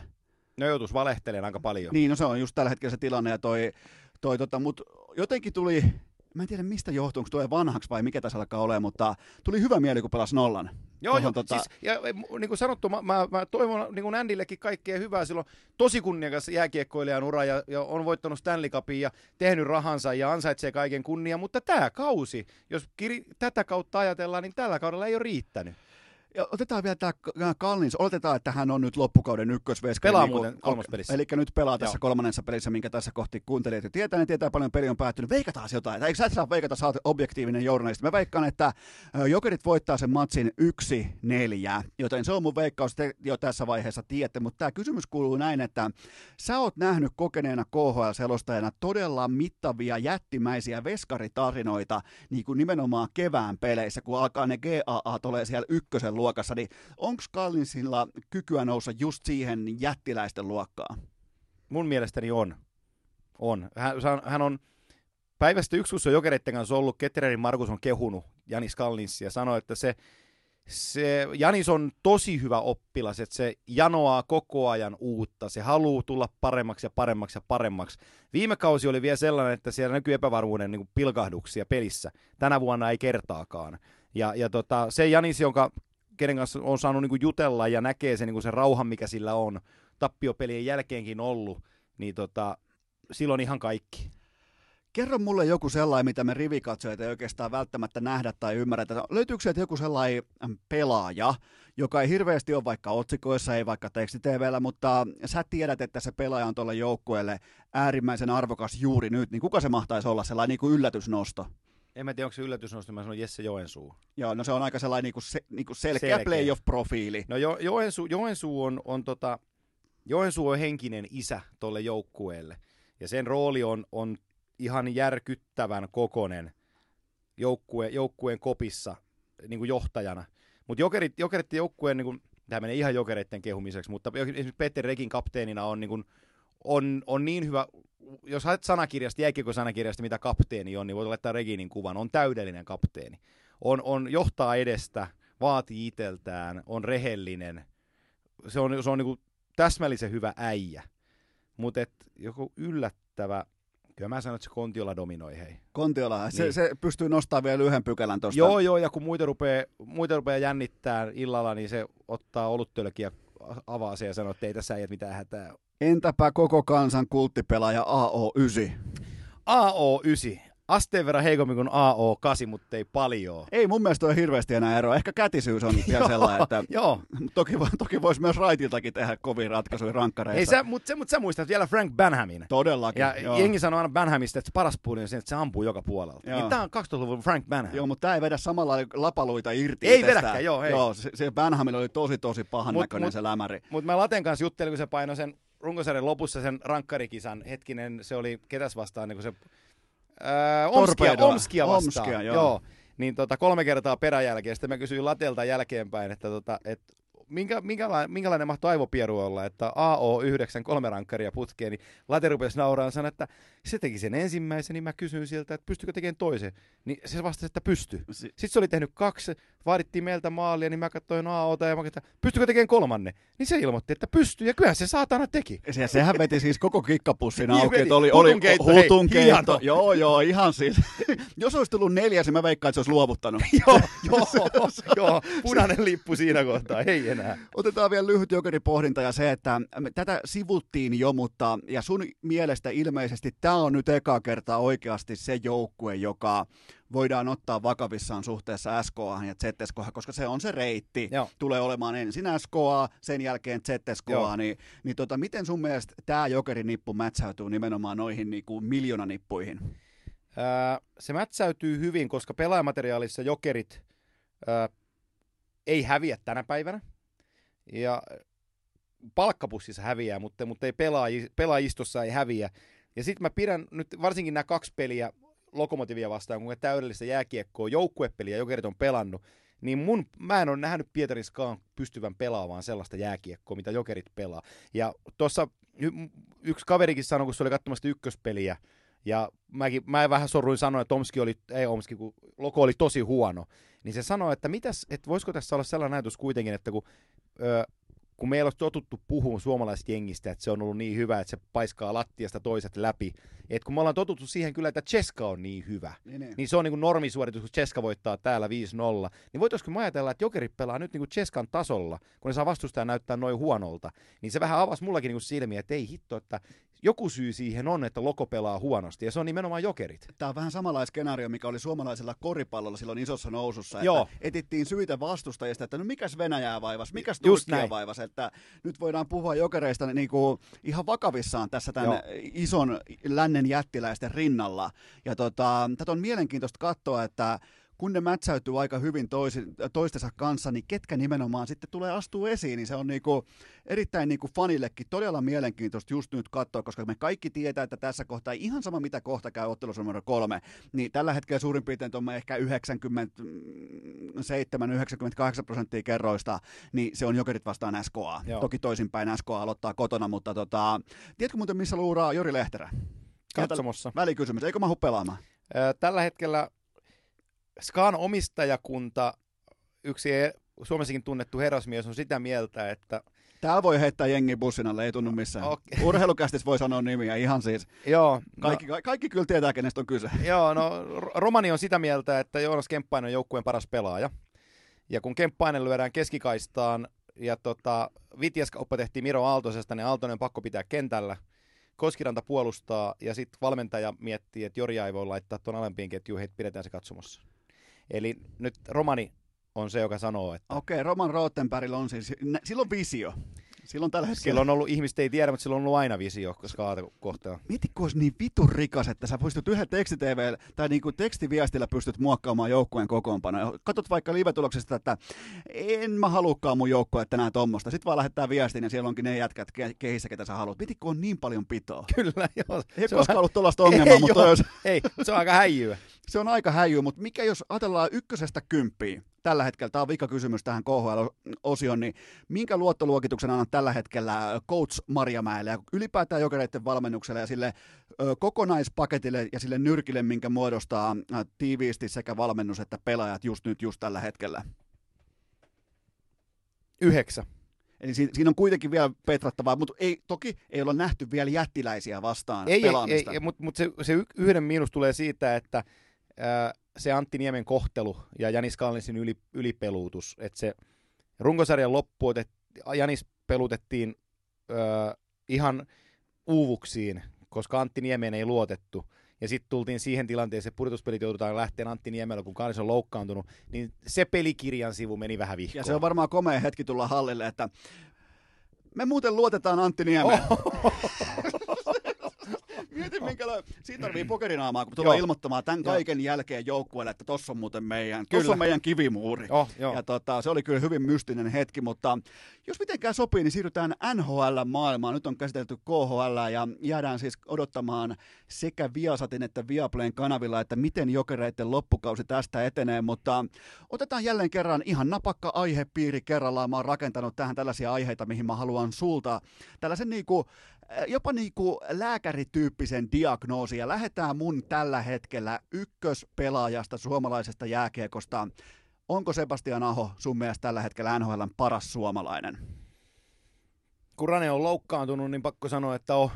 Olisiko kuitenkin Ranessa sitten terveinä ollessaan ja täyden kauden pelatessaan, niin onko Rane edelleen kuitenkin edellä? Mun mielestä on edellä. Mihin asettuu Parkkovi sitten tässä kolmikossa? No... Tulee kolmanneksi. Okei, että se menee noin päin. Sä oot pitkään kuitenkin pitänyt Parkkovia niin kuin kaapin päällä, mutta nyt sitten nuoremmat... Mä oon kuunnellut sellaista podcastia kuin Urheilucast, joka perusteli, että Sassa pitäisi olla parempi. Ja sattumoisin, mä oon samaa mieltä. Sä olit muuten tänään todella vihanen Kimantissa. Sä olit niinku big time angry. Olin.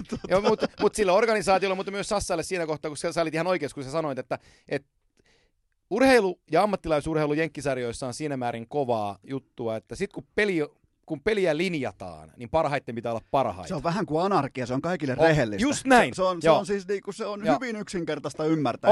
Joko sä oot sisällä tai sä oot ulkona. Joo, just näin. Ja koko ajan saman äijän johtama joukkue on ulkona. Joo, just ja näin. Se on kylmä maailma sit siinä kohtaa, kun niitä kannuja nostellaan, niin se on yhden supertähden joukkue, NBA, NFL, NHL, ja sitten kun tulee sitä paskaa niskaa, kun sulta jää se kytkinvaiheen suoritus jää tekemättä, niin se on myös valitettavasti se yksi pelaaja. Se on näin, ja sitten vielä NHL:ssä korostuu kapteenin merkitys. Se korostuu vielä enemmän kuin Suomessa. Ja sitten Sassa on kapteeni, joka tarkoittaa, että se on ihan oikeasti laivan kippari. Silloin pitää saada, mä oon miettinyt sitä, joku Dadonov siinä vierellä, se näyttää tosi hyvältä, mutta jos se maksimi on 25 maalia kaudessa, niin onko se ykköskentän pelaaja? Jonathan Huberdeau on ollut huhujen kohteena 2 vuotta. Nyt ne heitti Vinny Trochekin niin kuin franchise-tason pelaajan, joka ei ole ihan parasta saanut itsestään tällä kaudella, vaihtaa 2 niin kuin NHL-pelaajaan, joka Erik Haula on tosi hyvä jätkä ja hyvä pelaaja, mutta ei Trochekin ole niin samalla sivulla. Ja Lukas Wallmark on puhtaasti 4-ketjun pelaaja. Nyt sun ei missään nimessä kannata tyhjentää sun Kimanttia pankkia, koska siellä on niin eeppinen räntti, kun mä luulin, että Timonen lähti menee, koska Mäkinen painaa semmoisen 6-7 minuuttia niin kuin aivan... Haukuin kaikki! Läikkä punaisena painaa, siinä lähti kaikki businalle. Ja itse asiassa tällä hetkellä ne sinne myös kuuluukin, mutta vielä tämä Sebastian Aho, niin se on kuitenkin tällä hetkellä tuollaisella 36 maalilla, se on pystynyt raahaamaan tuon Carolinan tuonne 70 pinnan playoff-saumaa kiinni, päästiin siis samalle sivulle siitä, että se on tällä hetkellä paras suomalainen, mutta kuuluuko näillä näytöillä peräti jopa sellaiseen vähän niin kuin otetaan nyt sinivalkoista lasia päähän, niin kuuluuko jopa siihen MVP-keskustelun kupeeseen, koska se kärkihän on ihan hävytön? Ei. Okay. Koska mulla siihen MVP-keskustelun kupeeseen kuuluu leipämies New Yorkista. Niin. Ja jos New York Rangers tekee ehkä maailman 17 ihmeen ja menee pudotuspeleihin tänä vuonna, vaikka ne heitti Brady Schenkin sieltä pois, niin ei kukaan muu voi olla MVP kuin Panarin. Vai Draisaitlin pitää tehdä 200 pistettä syltää siihen. Toi käy ja toi, mutta vielä Ahosta sen verran, että pelaa muuten kahdesti nyt alkavana viikonloppuna Viaplaylla ja Viasatilla Prime Timeissa ja ekassa on vastassa Partsali, tokassa on vastassa sellainen kuin Sidney Crosby, eli jalat. Joo, se sunnuntaimatsi on tosi iso. Kaikki se varmaan tietää, ehkä jääkiekkoa seuraa, mutta mulle maailman paras jääkiekkoilija on edelleenkin Sidney Crosby. Älä nyt tyhjennä pankkeja, täällä on hyviä kysymyksiä. Okei, no niin selvä. Niin nähdään missä. Mutta siis Sebastian Ahohan on ihan fantastinen jääkiekkoilija. Se on hyvä tyyppi, mutta se kyky pelata jääkiekkoa pienessä kaukolossa satuttamatta itseään, mutta silti samalla dominoida on ihan käsittämätön. Et siinä on sellainen niin kuin kaikkien jääkiekkolakien vastakohta on Aho-Teräväinen kaksikko. Toinen on Sählyteuvo. Ja toinen on keskikaistan uurastaja, ja ne niin kuin pilkkaa vastustajia kierroksesta toiseen, niin se on kovaa paskaa. Se on erittäin kovaa paskaa, että ollaan niin kuin erittäin mystinen tutkapari, että 10 vuotta sitten kumpikaan jos päässyt edes haistamaan NHL-pelikoppia. Joo, just näin. Ja nyt ne dominoi. Mutta se on hieno, mihin suuntaan ylipäätään, ei mennä yleiseen keskusteluun, mutta ylipäätään totean vaan sen, että tätä nykypäivänä NHL on helppo ostaa. Tätä on helppo ostaa lippuja, on helppo ostaa TV-paketteja, on helppo ostaa fanipaitoja, koska siellä tapahtuu taito edellä helvetisti asioita. 16 kun oltiin Pittsburghissa Stanley Cup-finaaleissa Lehkosen Ikan kanssa, ja oltiin Pittsburghin kopissa ja kattelin Jake Genseliä ja Connor Shearia, niin mä sanoin silloin Ikalle, että se on Ika muuten sellainen homma, että NHL tulee muuttuu nyt. Ne on vinttikoiran näköisiä jätkiä, painaa 70 kiloa ja nyt alkaa olemaan standardia. Kyllä, juuri näin. Ja sitten otetaan yksi tällainen vähän niin kuin ehkä mystisemmän näköinen vinttikoira, mutta onko Patrik Laineen kausi sun papereissa onnistunut vai epäonnistunut? Nyt mä rajaan. Se on jompikumpi, se ei voi olla mitään välistä. Onnistunut, ilman muuta. Okei, eli tällä yleispelaaminen käy sulle. Satapinnaisesti. Häneltä vaadittiin parempaa viisikkopelaamista, joukkuepelaamista, joukkueen etua ajatelleen. Nyt se jätkä toteuttaa sitä ja silti se tekee niin kuin omat ennätyksensä. Joo, se maalimäärä ei ole ihan siellä, missä pitäisi olla ehkä, mutta että tulee läikyttään tälläkin kaudella 30 maalin rajan rikki, niin mä pidän sitä, että sä breikkaat 30 maalia. Esimerkiksi viime kausi jätkä heitettiin bussin alle, ja se teki 30 maalia kuitenkin. Suomalaisia yli 30 maalin tekijöitä NHL:ssä taitaa olla 6. Niin, se oli siis niinku ihan pohjanoteeraus. Niin, ihan järkyttävän paska kausi. Kaveri teki 30. Kyllä, mutta mun mielestä teki fiksusti tuossa kesän mittaan sen, että se löi vetoa itsensä puolesta. Joo. Se vaatii munaa tuossa tilanteessa, koska se olisi varmasti saanut jotain niinku 6 vuotta ja vähemmän miljoonia tietenkin vuosikohtaisesti. Nyt voidaan paljastaa. Okay. Sori Pate. Kun oli täällä Globalissa syksyllä 2018 sitten vuosi. Kyllä joo, kyllä. Niin silloin Jetsillä oli pöydällä 6x6. Okei. Ja Laineen talli hylkäsi se. No varmaan ihan siinä tilanteessa ihan ymmärrettävä. Se oli ihan ymmärrettävä, joo. Mutta siitähän se alkoi se kuuma jakso. Niin alkoi, joo. Se oli jo silloin. Oli, joo. Okei, no se oli silloin täydellinen hylkäys, niin kuin siinä mielessä. Mutta nyt se on mielenkiintoista, kun se on parantanut yleispelaajana, ja kaikki tietää, että sieltä voi tulla se 50 maalin kausi koska tahansa. Joo, ihan milloin tahansa. Joo. Niin se on mielenkiintoinen nähdä nyt tämä, että se tulee olemaan RFA kuitenkin, mutta mitä se tulee olemaan se tarjous, mitä lyödään siinä kohtaa. Tämä on niin kuin hienosti pelattu, ja tällaiset niin kuin struktuurit muutenkin kiehtoo, että mitä sieltä tulee olemaan. Pate on, kun ylipäänsä hyökkäjät on vähän raadollisia sen suhteen, ketä sulla on puolustajia takana. Pystyykö se toimittamaan kiekkoa teippiin vai ei? Niin Winnipegin puolustushan on ihan huono tällä hetkellä, jos sä katsot sitä nimilistaa. Kankaanpään mailan kärki eteniä. Paras kiekollipakki ensimmäisen kuukauden. Että se varmaan ihan kaikki, mitä tarvii tietää. Joo, just näin. Sen puolustuksen takaa, jos pystyy työstämään piste per peli, niin se on ihan jäätävä suoritus. Jetsi on tällä hetkellä 25 pinnan saumana liikenteessä, meneekö playereihin vai ei? Mun mielestä kans ihan kuollut hevonen. Joo, ihan siis keskeltä kahtia. Hyvä, kumpi petti enemmän sun papereissa? Meidän fanien odotukset Kaapo Kakkoa kohtaan vai itse Kaapo Kakko? Molemmat. Et molemmilla vihkoa. Joo. Odotukset liian korkealla, mutta myös Kakon suoritus ei ole yltänyt sinne niinku alarajalle edes. No mä sanon, että se Kaapon, jos sä muistelet sitä, kun se pelasi rookie-turnamentin ennen kauden alkua. Kyllä. Ja se naputteli siellä 3 pistettä per peli, ja kaikki raportit tuli, että täällä on mies pelaamassa poikien pelejä. Siellä niin kuin Pohjois-Amerikkaan myöten pumpattiin renkaat ihan äärimmilleen. Sitten mä sain kunnian olla New Yorkissa, kun kausi lähti liikkeelle, niin ennen kauden alkua tuli ilmoitus Kaapolle, että se ei saa ostaa Manhattanilta asuntoa, vaan se nykin Rangersin harjoitushalli, kun se on Manhattanilta sen 3 varttia ajomatkan päässä, niin se laitettiin asuun sellaisen Rangersin lähellä olevan perheen kanssa, jossa oli 2 muuta lasta, oli 3. lapsena siinä perheessä. Ja mä annan tähän vielä pohjustuksen. Tämä organisaatio teki sellaisen virheen, kun tiedät puolustajan Michael Del Soddon, joka oli tosi lupaava silloin. Kyllä. Del Soddon 18-vuotiaana Rangersin puolustukseen, ja silloin sikaria polttava Suter sanoi, että sä voit ostaa kämpän Manhattanilta. No se oli sitten rai, ja se ura juotiin, ja se meni niin kuin väärään suuntaan.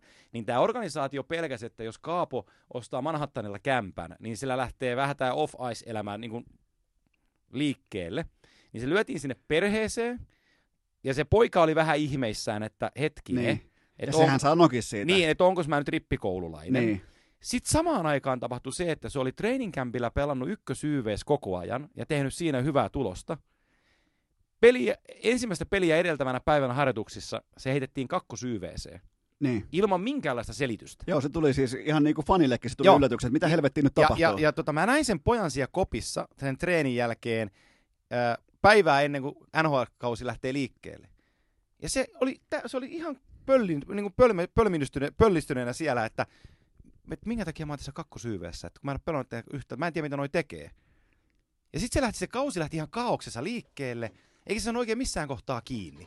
Niin se odotusarvo oli ihan jäätävä, ja mä tiedän, että se on itse ollut niinku tosi pettynyt varmasti siihen suorittamisen tasonsa. Ja sitten se oli vähän sellainen hetki varmaan, totta kai aistit sen varmaan siellä paikan päällä, mutta miten mä luin sen tilanteen, että ikään kuin Rangersin valmennusjohto on sanonut, että meppäs nyt tuonne lastenpöytään istumaan, että tänne tulee aikuiset just nyt paikan päälle, että meppäs nyt siitä. Joo, just sitä. Ja siitä kohtaa lähdettiinkin sitten kohti etelää, koska se oli pelkkää onnistumista, U18-kultaa, 20-kultaa, MM-kultaa, niin sitten yhtäkkiä joku tulee sanomaan, että by the way, sä et olekaan mitään. Mutta se on sitä siis omalla tavallaan sitä typerää amerikkalaista, että me ruvetaan vähän kasvattaa tätä poikaa. Joo. Ei siinä kohtaa kuulu alkaa kasvattaa poikaa, vaan lyödät liikkuvat taakse ja kaikki tuki siihen, että ruvetaan, niin kuin rällätään tämäkin sarjataso lävittä. Mutta toi on kyllä huolestuttavaa toi, että vielä 5 vastaan, niin On.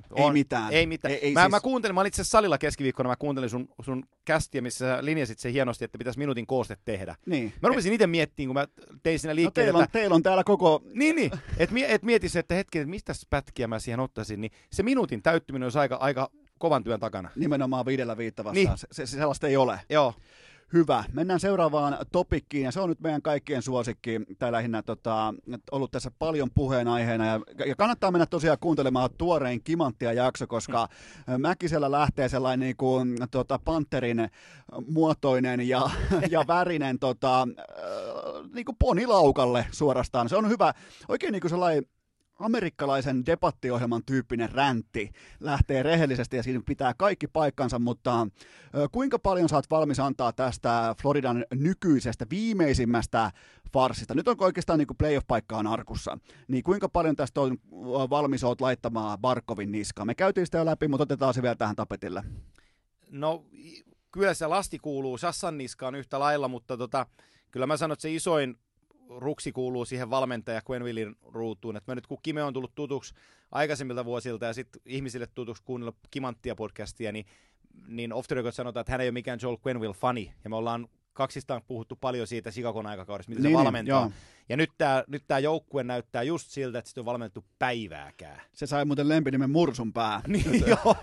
Se oli kova. Joo, mä syytyin. Joo, niin kyllä se, se menee sinne, ja sitten se koko organisaatio on niin kuin... Sitä ei ole. Ei sitä ole, just näin. Se on siellä, Espoo, niin, sitä ei ole. Niin, se on siellä suon keskellä, ja vähän arvotaan, että ketä saadaan potkittua halliin sisään, ja nyt ei saatu kuin 4000. Mikä on sun ennuste? Lähteekö Sassa Floridasta kesällä 2022? Se on rajoittamaton vapaa-agentti. Lähtee. Ja se todennäköisesti... Ja tähän lähtemiseen vielä se, että se tulee rajaamaan hänet pois sellaisesta niin kuin Olli Jokinen uraikkunasta, että pelaat kivoja, hienoja runkosarjoja piste per peli, mutta, ja se mutta on kohta, se niinku sen mutta-sanan koko kasvaa jatkuvasti, se on se playoff-kevät. Mä en tiedä ketään toista, joka perustaa elämänsä jokaisen hengityksen sisäänvedon jääkiekolle kuin Sasha. Ja välillä myös tennikselle. No Mutta sekin palvelee jääkiekkoa. Sekin palvelee jääkiekkoa. Aina jääkiekko edellä ihan kaikki. Seuraava, tämä on myös supertähti, itsekin tennispelaaja Tampereen suunnalta, Tuukka Raski. Onko tämä kyseinen kausi vesinäkausi vai ei? On. Tämä on toinen vesinä Tuukalle, tulee tästä runkosarjasta johtuen siitä syystä, että Tuukka on pelannut fantastisesti. Joku voi kritisoida ottelumääriä, mutta kun ei siellä ole ketään muuta, joka nousisi Tuukan yläpuolelle. Miten sytyit kuitenkin itsekin musiikkimiehenä, timanttisena karaoke-laulajana, kuinka paljon sytyit, kun näit ne Metallica-rummat? Jopa tulin kateelliseksi. Niin tuli, mäkään niistä miljoonista tai niistä autoista. Ei, mutta just sitä. Joo, ihan uskomattoman hieno lahja, mutta siis 39 starttia, 25 voittoa, kotona käytännössä voittamaton ja GAA 2,13, että se mikä silloin, kaikkihan muistaa sen Game 7:in. Sinne meni vähän nyt se pari helppoa, mutta siis se, mikä alkoi silloin sieltä playoffien oikeastaan startista, niin sehän jatkuu edelleen. Ihan siis murskaa. Kyllä. Ihan puhutaan niin kuin kohta kalenterivuodesta, joka on yksi kaikkien aikojen veskari vuosista NHL:ssä. Eli kyllä mä uskallan, mä en asetu poikkiteloon, jos se menee Tuukalle. Niin mä mietin muita vastaavia, niin jos Arizona menee pudotuspeleihin, niin Darcy Kemper saattaa päästä eholle, koska on ollut tosi hienosti. Mutta on ollut loukkeja, ollut poissaoloja ja kuitenkin tandemin tyyppinen. Ja sitten on paljon Pohjois-Amerikassa nostetaan Connor Helepakia, että hänen ansiostaan Winnipeg kamppailee pudotuspelipaikasta, mutta mä oon nähnyt sen vetävän tällä kaudella niin vihkoon puolentusinaa peliä niin peräjälkeensä. Joo, Raskilla on yksi vihko. Joo, just näin. Mä en löydä niin sille oikein vastinetta Tuukalle. Otetaan muutenkin vähän muutama tällainen suomalaisveskari vielä tähän. Niin mikä sun yleiskatsaus tällä hetkellä on vaikkapa siitä, että vain 3 veskaria Suomesta tällä hetkellä yltää alle 2,7 GAA, mitä voidaan pitää sellaisena niin kuin hyvän maun rajan, eli Rask, Korpisalo ja Rantanen. Onko tämä veskarivuosi ollut sulle sun mielestä onnistunut vai pettymys? No se on pettymys siinä määrin, että se Nashvillen kaksikko on lukujen valossa taaplannut pahasti, mutta kun se joukkue on ihan täynnä väärän kuninkaan miehiä, niin ei siellä ottaisi niin kukaan veskari kiinni sen enempää. Onko sun mielestä Juuse oikea mies kantamaan Nashville tästä eteenpäin? Mun mielestä on. Ne on tällä hetkellä 29 pinnan saumalla playoffeihin, niin uskotko, että ne pystyy pullahtamaan vielä sisään?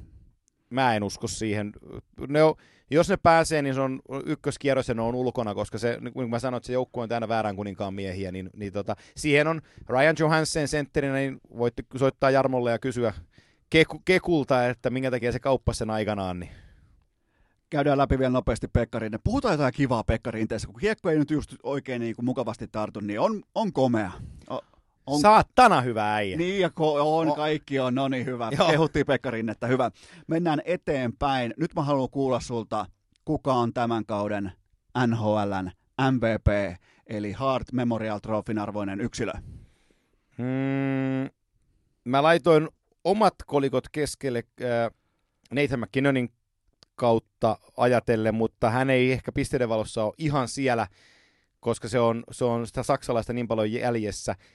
Mä en uskonut yhtään Artemi Panarinin kausi lähti liikkeelle. Mä pidin sitä laitahyökkääjänä. Että se ottaa rahat New Yorkista ja tekee sen kivan 70 pistettä ja menee siinä, mutta se tapa, se on plus-minussaldohan aina sanotaan, että se ei verrata mihinkään, mutta jos Artemi Panarin oli plus 30, niin se on mystinen. Niin se on ihan jäättävä. Mutta mulla on muuten tuohon nopea viittaus siitä, että kun tuli tämä uutinen ulos silloin, että Kekäläinen tarjosi avokätisesti Panarinille, niin sehän on viesti ainakin mulle, koska totta kai kun Kekäläinen on suomalainen ja mä oon seurannut sitä niin ihan Jokereista, IFKsta näin poispäin, niin tuli heti sellainen fiilis, että tohon jätkään voi luottaa jääkiekkoilijana, että se täyttää ne peruspelaamisen aapisen merkinnät täysin. Et siitä tuli sellainen vipa, että kyllä se varmaan pystyy kantamaan itsensä myös tuolla viihteen mekassa. Joo, on vastannut siihen huutoon kyllä tosi hienosti.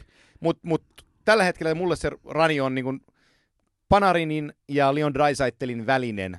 Ja jos New York pullattaa pudotuspeleistä ulos, niin kuin uskoisin käyvän, niin tällöin sen itselleen nappaa Draisaitl. Toi Draisaitl on ihan hävytön. Saatana...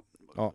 Niin kuin mun vihkosessa lukee aina, että sellainen niin kuin 1B-tähti. Niin siis maailman Mikko Koivu. Tiedätkö, että joo, isoveli Connor on aina parempi. Tekee ihan mitä haluaa. Siis, ja sitten kun on sellaisia näkymättömiä pelejä, varsinkin kun joskus tulee Kopentakin herättyä vähän aikaisemmin, niin, että yksikä lähtee töihin, niin, kun Edmonton pelaa tosi tuossa myöhäisessä ikkunassa, niin on sellaisia matseja, minkä sä katsot, se päättyy vaikka Edmontonille 5-3, ihan normi NHL-ottelu, ja ei niinku mitään. Ei jää numero 29 mitenkään mieleen, aha, 1+3. Joo, just näin. Mitä joo. Helvettiä, mutta sellaista se on. Se mennään seuraavaan debattiin, tai tällaiseen kysymysaiheeseen.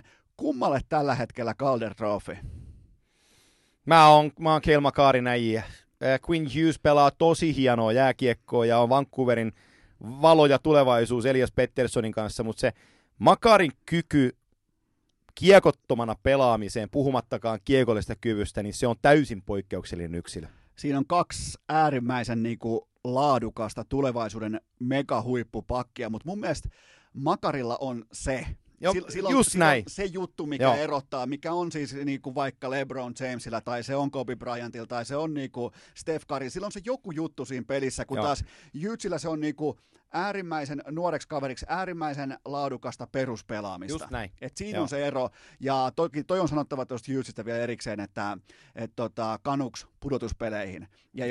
Ja se on se, kun arvioidaan näitä pelaajia yksilöinä, niin se on se, mikä jos sun keissi on Quinn Hughes, niin se pitää lähteä nimenomaan siitä, että eihän siinä muuttunut ihan hirveästi asioita ympärillä, kun että tuli ruukien pakki, joka otti siniviivan haltuun. Joo. Ja se on kova suoritus.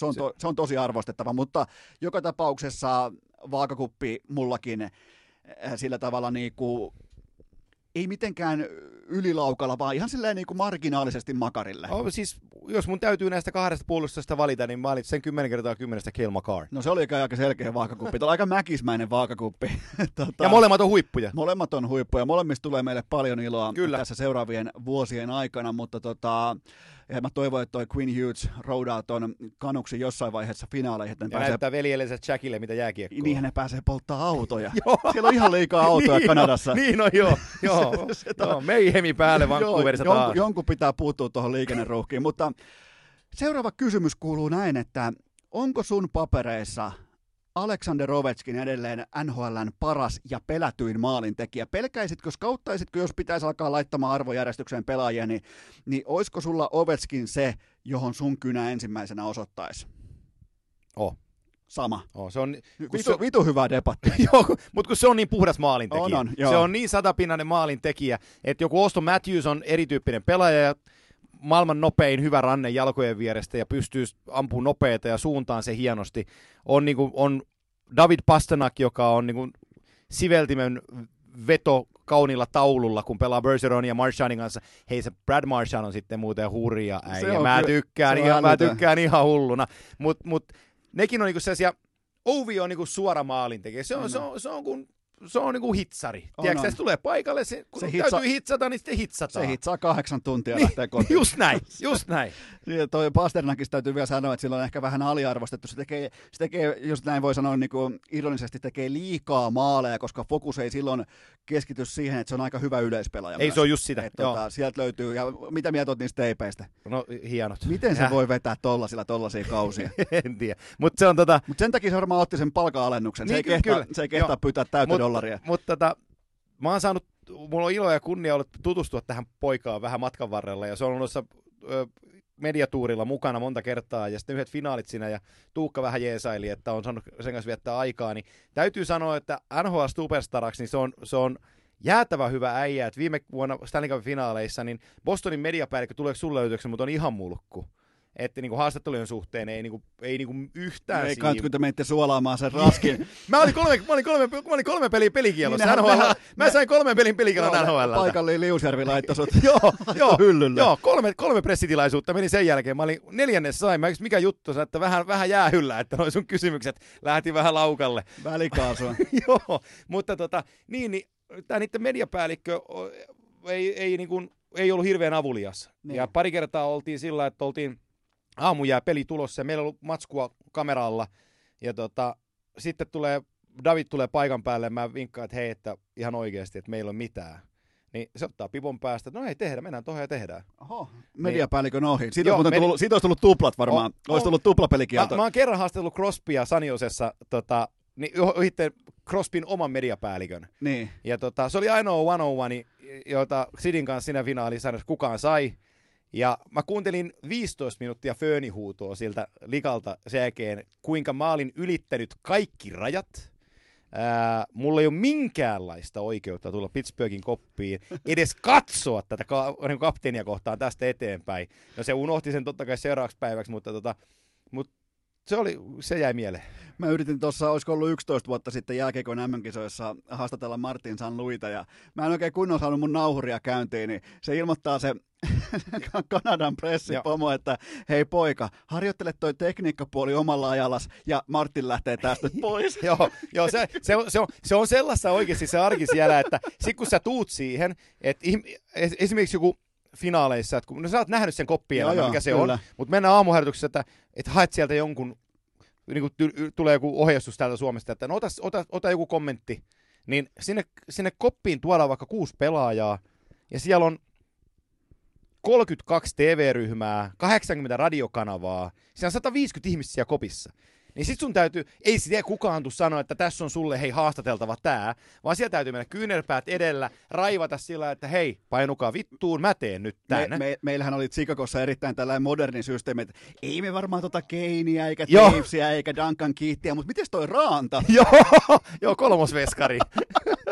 Ja aina oli aikaa. Joo, mentiin. Kun Teuvokin vietiin meiltä perkele. Niin vietiin, teki sen 1+1 heti siihen ekaan matsiin, niin Teuvo vietiin välittömästi, mutta otetaan muutama joukkue. Onko sun muuten mitään kiire? Ei mulla mikään kiire. No niin, otetaan muutama joukkue. Tuohon mä vielä haluan tarkennuksen. Me puhuttiin maailman parhaista maalintekijöistä, niin näetkö Patrik Laineen tohon luokkaan? Talentiltaan. Nyt ei puhuta numeroista, vaan puhutaan siitä, mitä sä oot silmillä nähnyt. Joo, näen. Ja sitten on ihan relevanttia sanoa, että se jätkä paukuttaa 500 maalia täyteen, siis sanotaan, let's say 10 vuodessa. Tai seuraavan 10 vuoden, kun 10 vuotta tähän lyödään till. Niin, ne on sellaisia määriä, että niitä ei tee kukaan muu kuin maalintekijä. Se on täsmälleen. Eikö mikä se olikaan? Se on presiis näin. Se on presiis näin. Muutamia keväisiä ja joukkuekohtaisia poimintoja. Ensinnäkin kerro mulle, että mitä helvettiä Philadelphia Flyers tekee tuolla Metropolitanin hyvä ettei kärjessä. Mitä? Mä oon tottunut vihaamaan ja nauramaan Flyersille, mutta mitä on tapahtunut? Tiivistä. Auta. Allen Vigneault on tapahtunut. Silloin hirmuinen vaikutus sillä valmentajalla, että kun se saa sen feng shuin kohdalleen ja sen ryhmän tajuaan, että me ollaan yhdessä, me ollaan oikeasti hyviä ja me osataan ja meillä ei ole ihan joka hetki paniikkia. Itse asiassa uskotaan myös siihen, että tuo meidän veskari ottaa tällä kerralla vähän koppeja kiinni, niin. Se on ihan hyvä poika. Niin, toivottavasti myös vieraissa. Joo, toivottavasti myös vieraissa. Siellä on ollut vähän hiljaisempaa, mutta sen takia Eliotti otti Washingtonissa nyt voito. Ne voitti 5-2 viime yönä, niin otti muuten ison voiton Metropolitan kärkinipusta, niin Flyers on iskus tällä hetkellä. Ja se on siis lähtenyt, siis valmentaja voiko valmentaja sun papereissa muuttaa ihan selkeästi myös niinku kulttuuria siten, koska nyt kun me katsotaan, me ollaan totuttu siihen Philadelphia Flyersiin, jossa sattuu ja tapahtuu. Joo. Siellä tällä hetkellä ei ihan hirveästi satu eikä tapahdu, koska se koko joukkue on samalla sivulla, se pelaa samaa jääkiekkoa, eli kulttuurimuutos.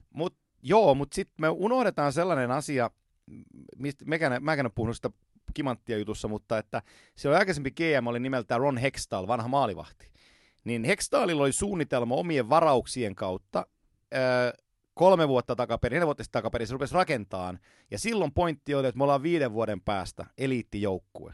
Nyt tämä on -1 vuosi siitä Hextallin 5 vuodesta, mutta nämä on nämä Provorovit ja Travis Sanheimit ja Travis Konechnit, kumppanit, on sitä Hextallin tuotantoa. Eli se Hextallin aikajana menee ihan niin kuin siellä, missä sen kuuluukin mennä. Niin. Nyt on vaan, että Fletcher on GM-nä ja se Allen Vigneault toi sen positiivisen ajattelun sinne mukaan. Niillä on oikeasti laaja materiaali ja siellä on paljon hyvää siinä joukkueessa. Niin oishan se nyt siistiä. Mä tiedän, että säkin vihaat NHL:n pudotuspelin avauskierrosta, kun siinä useimmiten siinä ei tapahdu juuri mitään. niin Battle of Pennsylvania siihen Pittsburgh Philly avauskierrokselle, niin Hopsideisiin. Ja muutenkin, mitä sä oot mieltä siitä mun papereissa? Siis ylipäätään on sitten kyseessä NFL, se tarvii vahvaa Philadelphia Eaglesia. Joo. NBA tarvii vahvaa Philadelphia 76ersia myös tankkaamisen jälkeen, mutta kyllähän NHL tarvii menestyvää Flyersia, joka on uskottava, koska se laittaa pakan sekaisin muilla. Traditionaalinen seuran menestyminen on NHL-konsernina saatana paljon helpompaa kuin Floridan menestyminen tai Nashvillein menestyminen tai Arizonan menestyminen tai jonkun muun, koska se luontainen seuranta globaalisti on siinä seurassa jo valmiina. Sitä ei tarvitse rakentaa, niin kuin Vegas Golden Knightsin ympärille se ihan oikeasti rakennettiin. Ja missään muussa, jos Seattle tulee ensi vuonna, kun tulee mukaan ja menee marssiin finaaleihin, niin siltikään siitä showsta ei tule mitään, mitä voisi verrata päivääkään Vegasin kanssa, koska se on Vegas. Niin, se on kyllä, se oli jotain ihan täysin uskomatonta, mutta toi Fila tällä hetkellä kyllä, jotenkin vaikka mä vihaan Flyersia lähtökohtaisesti, mutta se jotenkin niinku, tavallaan se lämmittää mun vihakumpuakin silleen niinku iloisesti, että se on siellä, ja onhan se hienoa, mietin nyt, kotiavausplayereissa. Tällä hetkellä se on viimeiseen 20 matsiin koko NHL:n paras joukkue. Eka erä, 0-2 käkeä ja kotiyleisö buuaa ne koppiin. Kyllähän siitä tulee jotain hienoa. Mä oikein odotan, että toi romahtaa toi pilvilinna alas tuolta. Vain taivas on rajana. Mitä sä ajattelet? Kerro mulle just niin kuin päällimmäiset ajatukset siitä, että mitä sulla on muistiinpanoissa organisaatiosta nimeltä Toronto Maple Leafs. Kerro mulle, niin kuin kuvaile mulle.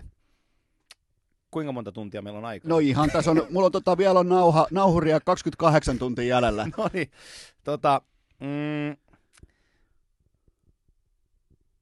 se Babcockin ulospotkiminen oli, kun on vaativa päävalmentaja, ja voi olla vähän vanhan aikainenkin toimintatavoiltaansa, kuten on kuullut, mua sylettää Mitch Marnerin kaltaiset ulostulot, jossa tullaan sanoa, että se laittoi mut tekemään tällaista ja tällaista. Nyt joku voi tulla kertoa mulle, että eletään 2020-luvulla ja plää, plää, plää, mutta se mitä tapahtuu kopissa edelleenkin tänä hetkenä kuuluu sinne koppiin, ne on joukkueen sisäisiä asioita, jolle nyt ihan mennä niin kuin rasismia käytetään, niin ne tulee kyllä tänä päivänä sieltä ulos, niin kuin kuuluukin tulla, mutta se vaatimustaso on älytön, kun Babcock jotain vaatii. Ja joskus se tuntuu vähän ilkeältä, kun sulta vaaditaan, ja se ei ole aina kivaa. Nyt tulisi valmentajaksi kaveri, joka on Kyle Dupasin kaveri, eli GM:n kaveri, joka on voittanut junnuissa valmentajana ja voittanut AHL:ssä ja niin kuin hyvällä fiiliksellä ja saanut, mutta nyt nämä hyvän fiiliksen jätkät tienaakin 11 miljoonaa. Ne ei tienaa 100 000, etkä sä voit tulla sinne koppiin opettaan tai kertoon, että hei, tää pitäisi mennä tälläin. Niin se Sheldon Keefe on vaikeassa paikassa. Onko se ihan oikeasti NHL-valmentaja vai ei? Ja sitten se Dubas GM:nä, kun sä katot sitä organisaatiota, että sulla on niin kuin Matthewsin, Maanerin, Nylanderin ja Tavaresin kautta top 4 kunnossa. Siihen Jack Haiman erittäin hyvä työmies täyttää sitä. Top 6 voidaan heittää ketä tahansa sieltä, ketä löytyy, niin se kestää sen. Ja sitten sulla on Kasperi videoineen 3 ja niin edelleen. Niin kerro mulle, miksei sitä kassua uhrattu nyt. Kun se kaupunki on sellainen, että sä tiedät Toronton ja sä tiedät sen, että sut on kerran nyt mustamaalattu tällä off-ice-tekemisellään, niin sit sut on mustamaalattu. Sä et sitä pysty peseen enää puhtaaksi. Kun niitä on hyvin vähän niitä kaupunkeja, missä sä voit munia vain kerran. Just näin. Ja Toronto on valitettavasti yksi niistä. Ja nyt se tapahtui, haluttiin tai ei, niin se munaus on siellä tapahtunut, niin miten sä et siellä Kapasella saa ketään puolustajia siihen joukkueeseen? Ja miten sä oot tilanteessa, jossa niinku puolustava niinku raitin ihan ok pakki Tyson Barryn treidillä edes kutitellaan? Joo, just näin. Niinku, mutta täytyy ensinnäkin kehua, sulla oli äsken löyty sellainen niinku erittäin hyvä puheen flow, ja se varmaan johtuu tuosta kynän läsnäolosta. Niin, mä luulen, että se on pitkälti tästä. Niinku, joo, ehdottomasti löytyi tuosta, mutta ja tässähän oli siis, kun menit tuohon Babcockiin, niin vanha liitto, vanha tyyli, vanha niin palliote koko joukkueesta. Ja sitten tällaisten vähän siloposkisten tupettajapoikien vallankumous. Ne tupejätkät rupeaa vähän nauraan sulle jossain kohtaa, kun sulle ei ole itsellä karvoja kainalossa ja sit sä tulet siihen vähän vaatiin niiltä. Niin nehän nauraa sut sinne valmentajan koppiin, että hei, mitä sä muuten tiedät, että painu sä nyt, tiedätkö sä syvälle. Niin. niin ei se saa otetta sellaisesta. Ja niin kuin Auston Bablow Matthews, niin jengi tietää sen viikset. Kyllä. Ja se on tehnyt yli 40 häkkiä tällä kaudella NHL:ssä. Jengi ei puhu mistään muusta kuin sen viiksistä. Ja nyt ne muutkin kasvattaa viiksiä. Joo, niin kyllä niin kuin se... Edelleenkin mä vertaan näihin Crosbyihin ja jopa Ovechkiniinkin vähän, että et sä näe niiden kasvattua viikseen, tuolla on muotitilastojen kärjessä. Niillä on tällä hetkellä sellainen... P.K. Subban on ollut siellä, mutta nyt näette pelistä, missä Subbani menee. Niillä on sellainen kampanja meneillään, että Auston for 50, eli kun hän on tehnyt 50 maalia, niin sit vasta saa ajaa viikset. Siinä on arvaa kukaan kapteenina mukana tässä. Kasperi Kapanen, Suomen Savo, totta kai. Eli jos mietitään, kun mä mennään ihan vakavissaan, mä maalaan sulle skenaarion. Teillä on miljardien saatana sirkustos meneillään ja pelaajien fokus, okei, hauskaa saa olla, kivaa saa olla, menesty ensin, pidä hauskaa sitten, juhli lyhyesti, grindaa päivittäin ja fokus on tällä hetkellä parhaan maalintekijän viiksissä. Ja nyt kun tämä lysti, tämä runkosarja, tämä kissaristiäisvaihe on ohi ja ne pääsee playereihin, koska Florida Panthers paskataan keskelle lahjetta, niin tämä johtaa siihen, että sieltä tulee vastaan joko 1 Boston Bruins tai 2 Tampa Bay Lightning, ja se on välittömästi siinä. Sen jälkeen niin ei saa edes viiksistä hippaa, kun se on ohi. Se on 4-0 luiskaa. Niin. Ei, siis katso sitä puolustusta. Se on ihan jäätävän huono se puolustus. Niin kuin, siinä ei ole niin kuin minkäänlaista virkaa siinä koko hommassa. Ja sitten nämä kaverit, silloin kun ne suostuu pelaamaan, niin ne pelaa fantastista jääkiekkoa, mutta kun se on ihan fiilispohjalla se tekeminen. Mä oon niin kuin vähän yllättynyt sitä, kun mä oon pitänyt John Tavaresia aina johtajana. Sama, jotenkin nimi huokuu sellaista, niin kuin, että Tavares on kova kapteeni. Se ei saa niin otetta siitä kopista. Taas joku voi tulla sanoa, että se on nykyaikaa, kun tehdään tällaista, brändätään itteensä. Mutta brändäisi nyt jääkiekkoilena ensin. Kyllä, ja näetkö muuten sellainen, niin kuin, ei liityt sinänsä mihinkään, mutta kyllähän siinä vähän niin kuin, että nimenomaan nyt New York Islanders nostaa kattoon numero 91. Kyllä se niin kuin... Kyllä se jotain... Niinku, se oli ihan puhdasta vittuilua. Niin siis niinku, kyllä se jotain kertoo että mun piti oikein mennä katsoa, että kuka tämä on tämä pelaaja. Joo, piti mennä erikseen, mutta ollaan siis sitä mieltä, että mitä tahansa tapahtuu, niin Toronto, se on... Seinä tulee vastaan siinä tutussa osoitteessa. Ekalla kierroksella tulee seinä vastaan, ei se vaan niin kuin... Se materiaali, ei se vaan riitä. Se ei riitä, ei varsinkaan puolustus. Mä en ole ihan varma, onko ne vakavissaan. Se on se juttu. Kun mä ostan vaikka, mä mennään vaikka Broadwaylle katsoa viimeisen päälle vaikka jotain Leijonan kuningasta, mä voin silloin olla varma, että ne näyttelijät ja ne tekijät siellä on, se on heidän... ylpeys ja kunnia-asia olla siinä pestissä, joka on maailman niin kuin viihdekaton niin kuin, kaapin päällä olemista. Niin mä en oikein ole varma Toronton tapauksessa, että onko se lätkä ykkösasia? Se on se, just se huolenaihe siinä, että kun se keskittyminen on kaikessa muussa, kun sä seuraat sitä joukkuetta ja kommentteja ja niiden jätkien omia tilejä, miten ne tekee ja miten ne kikkailee juttujensa kanssa, niin ei ole jääkiekko ykkösenä silloin. Ja sitten on tosi vaikea pärjätä. Ja ne squeezasi siitä Kyle Dubasista kaiken ulos. Se Dubasi on ihan, se on ihan marakatti. Se antoi ylitanssinkin kuulemma. Niin, joo. Se on ihan marakatti. Mikä nyt ei Kapasen tavoille mitenkään harvinaista, mutta sinä et sano mä sanoin. Niin, okei, jätetään Toronto Maple Leafs taakse, mutta mulla on sulle nyt mysteeriseura, jota mä en ymmärrä, joten mä haluan, että sä kerrot mulle, mutta miten Minnesota Wild voi olla edes playeri keskustelussa? Bill Guerin. Okei. Okay. Mä sain... Oli muuten pelottavan näköinen jätkä aikoinaan, valkoinen kypärä. Mutta on ihan huipputyyppi. Jumalauta. Kiitos Niinimaa Jannen, niin mä oon Gerinin päässyt tutustuun. Okei. Okay. Ja mä oon sen kanssa puhunut jääkiekosta useamman tunnin ja se, miten se suhtautuu juttuihin. Niin mä pidän Geriniä kovana äijänä ja kun Minnesota palkkasi Bill Guerinin, niin mä tiesin, että ne sai oikean äijän. Kevin Fiala on oikeasti hyvä jääkiekkoilija. Sen alkukausi vaan meni vihkoon, mutta se me tavattiin tuossa syksyllä Tukholmassa Play Media Tourilla ja juttujen jälkeen siinä jäätiin vähän jauhaan, kun meillä oli ylimääräistä aikaa, niin mulle piirtyi kuva niin kuin jääkiekkoilijasta, ei Instagram-tähdestä tai viiksien kasvattajasta, niin, vaan jääkiekkoilijasta. Ketään mainitsematta. Niin. Ei ole nudea netissä. ei ole nudea netissä. Se on hyvä alku. Mun mielestä se on niinku eka kohta, minkä mä katson, että ei ole nudea netissä. Joo. Niin nyt se Fiala pelaa sillä tasolla, missä sen kuuluu pelata. Ja ei siinä joukkueessa nyt paljon niinku huraahuutoja. Edelleenkin ne ongelmat on siellä. Sitä Zach Parise ihan Kerin yritti saada rajalla liikkuun, että se on saanut sen yhden ison diilin sieltä ulos.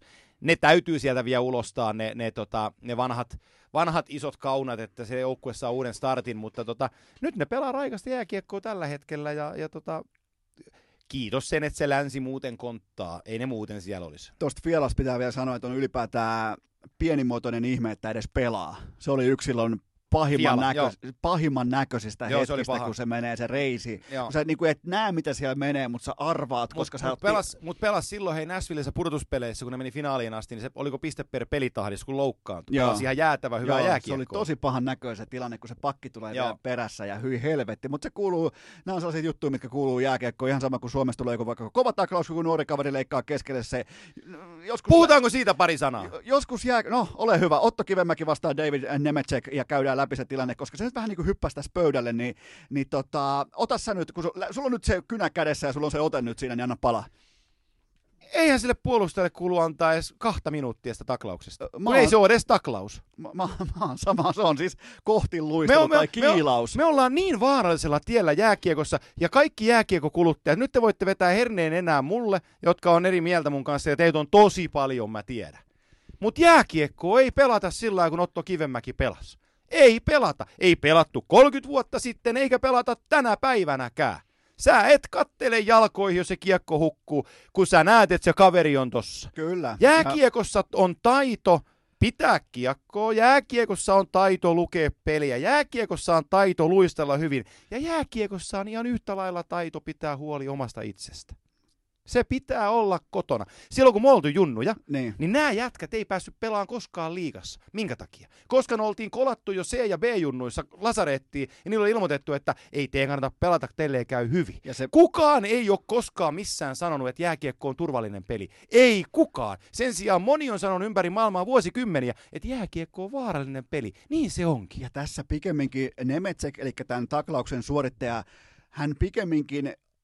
klousaa. Hän pikemminkin hyvä, ettei kiilaa. Just näin. Ja Kivemäki tekee sen ratkaisevan... Pelaa sen niin kuin puolustajan kuuluu pelata. Pelaa keskustan pois. Ratkaisevan kurotusliikkeen, että heitänpä sen kiekon vielä takatolpalle tosta ja kuuluu naps. Joo. Ja se pakki ei kerkeä tekee ikinä tuossa tilanteessa yhtään mitään. Ja jopa niin kuin joskus lätkää pelanneetkin toteaa, että pakki voi tossa niin kuin jättää taklauksen tekemättä.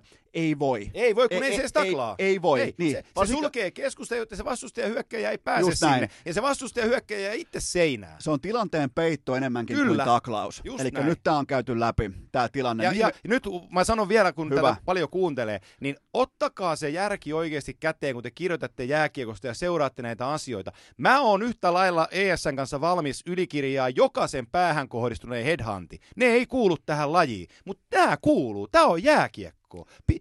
Ei voi Kivenmäet tai Puistolat kuvitella, että niistä tulee kansainvälisen tason jääkiekkoilijoita KHL-tasolle, saat NHL-tasolle, jos sä puhaltelet muniin kesken ottelu. Ja Kivenmäki elää just noista marginaaleista, ja useimmiten se voittaa ton vastustajan tuossa hetkessä. Nyt se teki sen kardinaalivirheen, että se katsoi kiekkoa, joka ei ole hallussa. Ja se on silloin, se olisi voinut luistella päin laitaa, päin maalia. Pitääkö ottaa maalit pois kentältä? Joo. Mietipä, pitääkö ottaa maalit pois kentältä? Siis ihan se keskustelu, se olisi törmännyt tolppaan. Joo, ja mä sanon tähän vielä sen, että...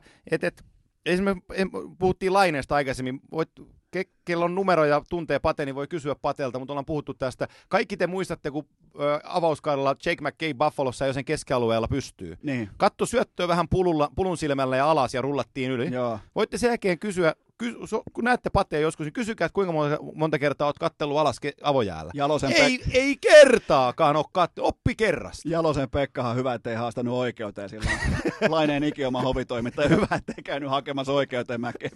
Joo, se oli mystinen hetki, ja itse vielä niin rakastan just Iltalehen toimittajia, niin se oli sellainen iso hetki myös omakohtaisesti. Mutta nyt on todettu, että Minnesota on. Onko sun mielestä niin kuin ihan real deal, pystyy tekemään meteliä postseasonilla? Ei pysty tekemään meteliä. Elikkä se kuitenkin jää tohon. Mutta toihan on ylisuoritus. Onko ylisuoritus olla playereissa? On, mutta se johtuu just siitä, että siellä on nyt nämä sijat 7 ja 8 ikään kuin alennuskorissa, että onko siellä sitten Arizonaa tai Calgaryä tai Winnipegia tai Minnesotaa tai kuka siihen nyt yltääkään niille paikoille, koska ne on alihinnassa ne korit. Hyvä, puhutaan sellaisista joukkoista vielä tähän ihan loppuun. Nyt ollaan menty just kaunis 1,5 tuntia, niin puhutaan laadusta ja siitä, että mitä joukkuetta sä tällä hetkellä tarjoat idän voittajaksi. Kova. Mä tarjoan sen Tampa Bay Lightningin. Mä arvasin, että sä palaat vielä vanhalle rikospaikalle. Joo, kyllä, Amalie Areena. Ai jumalauta, mä voisin kuvitella, että sä olisit oppinut. Mä voin kertoa tarinan susta tähän väliin. Noniin. Tuli mieleen Tampasta. Kerro. Tampa hallin vieressä on sellainen Circle Bar, avoterassi, jossa vietettiin pari iltaa. Kyllä, kyllä. Ja sitten istuttiin, yksi hieno ilta siinä istuttiin. Sulla oli sen verran meno päällä, että sä et edes tajunnut, että siinä oli Tampan päävalmentaja John Cooper samassa pöydässä, mutta siinä oli Pierre LeBrun ja Bob McKenzie ja kumppanit. Ja, niin.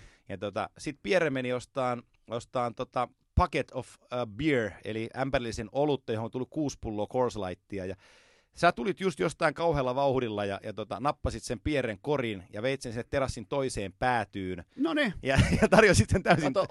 Otin sen, mitä Kanada on meiltä vienyt. Täysin tuntemattomille. Joo. Ja mua vähän hävetti ja Pierre rupesi vaan nauraa, että oh my god, Esko is having fun. Mä sitä, juu, todella, nyt on Eskolla tosi hauskaa. Joo, kyllä. Ja sit sä tuut sieltä takaisin ja mä sanoin sulle, että hei, että sun täytyy mennä hakemaan nyt uusi paketti äijille. Että se oli Pierren ostama kaljaämpäri. Niin sen sijaan, että sä olisit sen kaljaämpäri, niin sulla oli taskussa jotain $20, $10 seteleitä, niin sä menit sen pöydän ympärillä, sä heittelin niitä seteleitä maahan ja sanoit, että tossa on rahaa, että voitte käydä hakemassa. Voin kuvitella, että toikin on löytynyt siitä kikkaviikosta, mutta se mikä on mielenkiintoista, niin että on coacheja ja toimittajia pubissa. Se on ainoa kerta, se Cooperilla on, mä kysyin sitä jälkeenpäin, vieläkin puhutaan sitä, mutta silloin sen tapa Tampassa, että kun ne pelaa kotipelin, niin se tulee oluelle illalla, jos siinä on tuttu ja se istuu pöytään, niin silloin se istui toimittajien kanssa, siihen ruvettiin jauhaa. Suomessahan se olisi melkein niin kuin skandaali. Niin, se olisi välittömästi niin kuin Twitterit täynnä kuvia. Näetkö Rautakorven Jukan siinä? Niin. se oli kyllä muutenkin mystinen suoraan Kambolista ilman ääntä. Tulin sinne 3-4 päivää meni sen, löydettiin ääni takaisin, mutta niin oli, nämä on näitä tuottajan haasteita aina joka ammatissa. Mutta se oli hyvä reissu sekin kaikkinensa. Oli kaikkinensa, mutta mä tarjoan silti Bostonia tähän. Nälkä, kiukku, kotietu läpi playerien, Raski, ykkösketju. Vaikka sä petyikin viime kesänä siihen. Mä petyin siihen Game 7, se oli kyllä kova takaisku.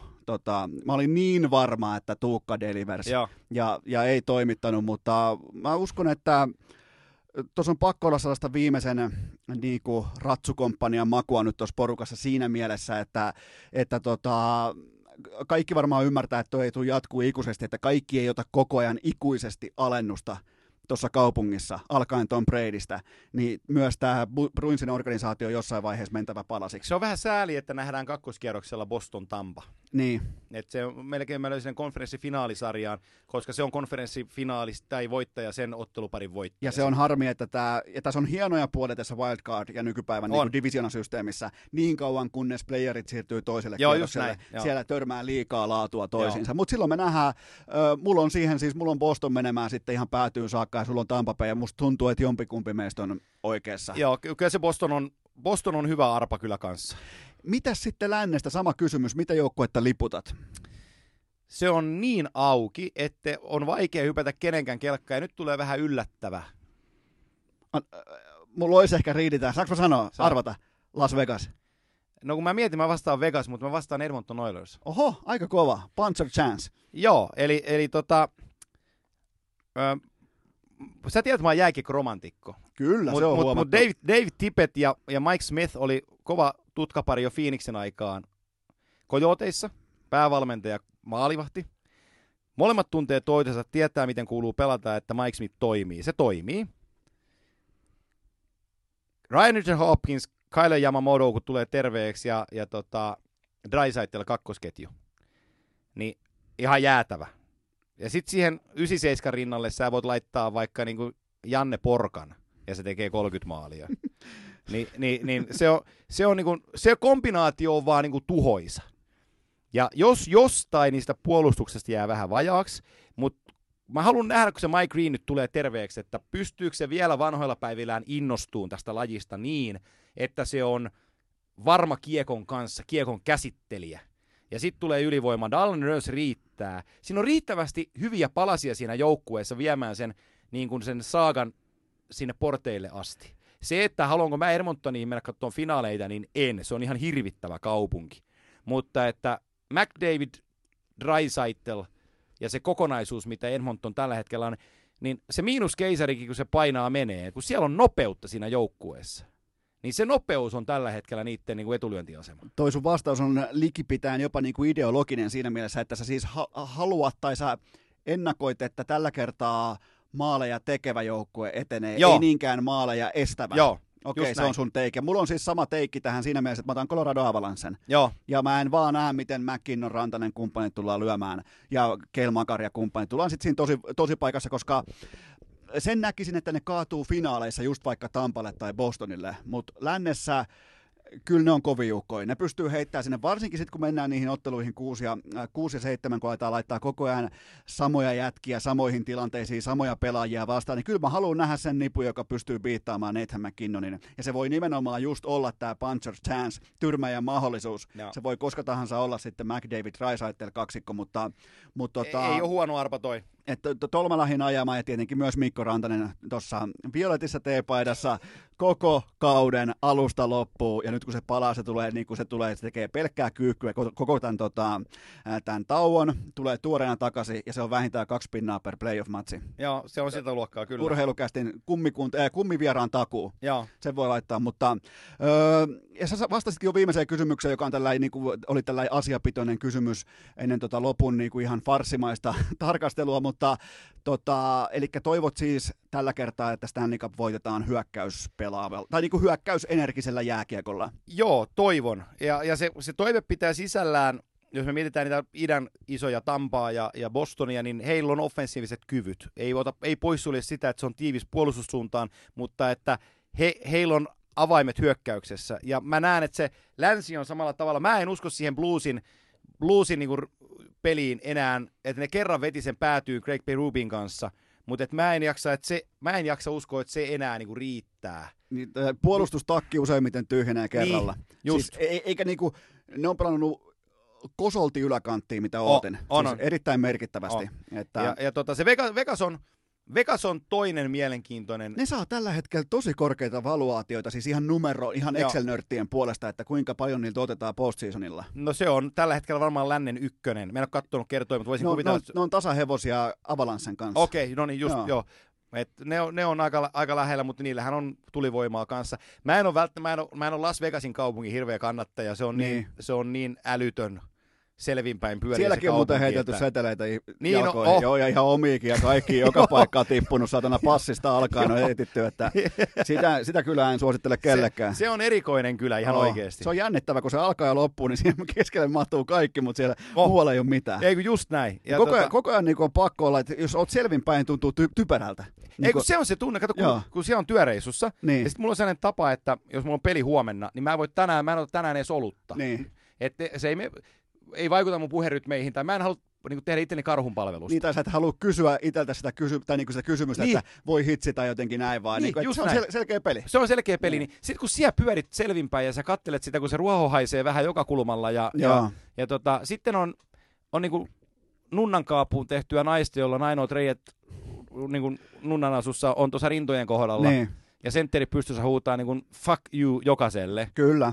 Ja kaikki ei niin kuin täysin häröö.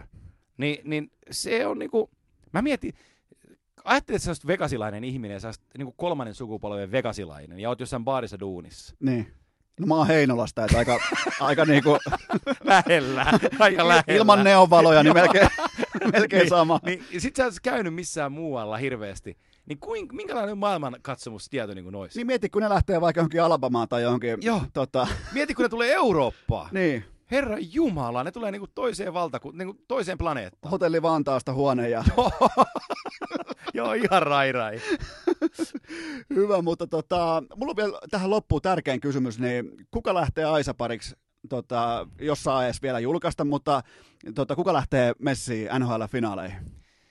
Mä en julkaise sitä vielä, mutta tällä hetkellä näyttäisi, että ei tule hirveästi yllätyksiä. Okei, eli onko mä miten korkealla siinä rankingissa? Top 50 ehkä? No, top 10. No jos 9 kieltäytyy, niin saat 10. Ja jumalauta, iso kymppi siellä, mutta ei siis nimiä. Ei, en mä voi sanoa tässä kohtaa. Voidaan siis vain arvailla. Joo. Hyvä. Mulla ei ole mitään muuta listalla. Onko jotain, mitä haluat sanoa Urheilukästin kummikuuntelijoille? Nyt siirrytään tästä kohti Urheilukästin viikkotaukoon. Onko jotain niinku opastettavaa? Onko jotain niinku elämän ohjeita? Sana on vapaa. Nauttikaa Urheilukästin ohjelmasta maanantaisin, keskiviikkoisin ja perjantaisin, koska mä olen yksi kummikuuntelijoista ja mä tykkään ton Eno Eskon tarinoista, miten se jauhaa näitä, että kiitos sulle, että sä teet näitä. Näitä on hauska kuunnella ja miettiä keskenään tuo lenkillä tai salilla, kun oot korvissa ja mitä linjaat jotain Puhtimäen kyykkysyöttöön, niin siellä on kuunneltu. Nyt ihan selvästi tuodaan niinku näyttöjä pöytään. Sä oot syypää, että mä viime vuonna katsoin pesäpalloa, kun mä olin Puhtimäkeen jäänyt kiinni. Ja nyt mä oon hyvin lähellä salibändiä takaisin. Mä oon aikanaan selostanut salibändiä, mutta hukkasin sen lajin. Mutta nyt kun on Saloa rivissä ja pylsyä huudetaan joka toisessa lähetyksessä, niin kai tässä on mentävä kohta katsoa salibändiäkin. Kyllä. Mutta kiitoksia näistä sanoista ja kiitoksia kaikille kuuntelijoille liittyen tähän. Te ootitte, te vaaditte, te menetitte toivonne ja nyt se oli täällä, joten Antti Mäkinen, kiitoksia tästä. Tämä oli kunnia. Kiitos. Vaivattomin tapa Urheilukästin kuunteluun. Tilaa se joko Spotifysta tai iTunesista, niin saat aina uuden jakson uunituoreena puhelimeesi. Ja tähän tapaan me ollaan saavuttu tuottaja Kopen kanssa takaisin tänne Urheilukästin piskuiseen ja nykyään myös äärimmäisen mystiseen vaatekomeroon, koska vaikuttaa voimakkaasti siltä, että joka toinen vieraista kysyy erikseen, että no miksei me tehdä vaatekomerossa, mutta mulla on kaikille huonoja uutisia. Tänne mahtuu vain yksi ihmishenkilö ja yksi koira alle 8 kiloa kerrallaan. Ja sen jälkeen tää vaatekomero on voimakkaasti sold out, joten nää on nää vierailut pakko tehdä joko kampissa, tai sitten mikäli vaikka Antti Mäkisen tapauksessa mentiin hänen omalle kotikentälleen oman studionsa, ja kiitoksia mahtavalle Mäkiselle, aivan loistavaa settiä, ja sieltä löytyi ummet ja lammet, ja johonkin kohtaa lähti myös vähän niin kuin sellainen suolasirotin käteen, ja kuuluu asiaan, siis kunnon meininki, kunnon, vähän niin kuin sellainen yllättävä, hidasteleva suolasirotin sieltä löytyi jossain vaiheessa, ja mä nautin jokaisesta hetkestä, ja se kuuluu peliin, se kuuluu asiaan ja mulla on seuraavaa tapaamista varten jo muutama tällainen niinku puolisuolattu lihapiirakka valmiiksi mikroaaltouunissa venaamassa, mutta mahtavaa, Mäkinen on nyt vihdoin käynyt Urheilukästissä vieraana ja mä toivon todella, että nautitte tuosta tunti 40-minuuttisesta setistä, siellä oli mukana paljon totta kai ihan normaalisti niinku Mäkisen uraa saapumista tohon pisteeseen, sitten oli tietenkin KHL ja sitten oli meille kaikille niin kovin rakasta NHL, vähän vielä niin kuin suomalaislasien kautta katsottuna, niin toivottavasti sain paketoitua sellaisen setin, mitä toivoitte nimenomaan Mäkisen vierailusta ja erikseen vielä kertaalleen. Vähän niin kuin erikseen vielä nuoleskellen kiitoksia Antti Mäkiselle ja muistakaa tilata Viaplay, muistakaa kuunnella Kimanttia podcastia ja muistakaa katsoa maailman parasta urheilua Viasatilta ja Viaplaylta. Siinä on aika sellainen niin kuin voittava kombo joka torstai Kimanttia podcast, Seimen vihkoa siellä on Kime Timonen nauraa punaviinilasi kädessä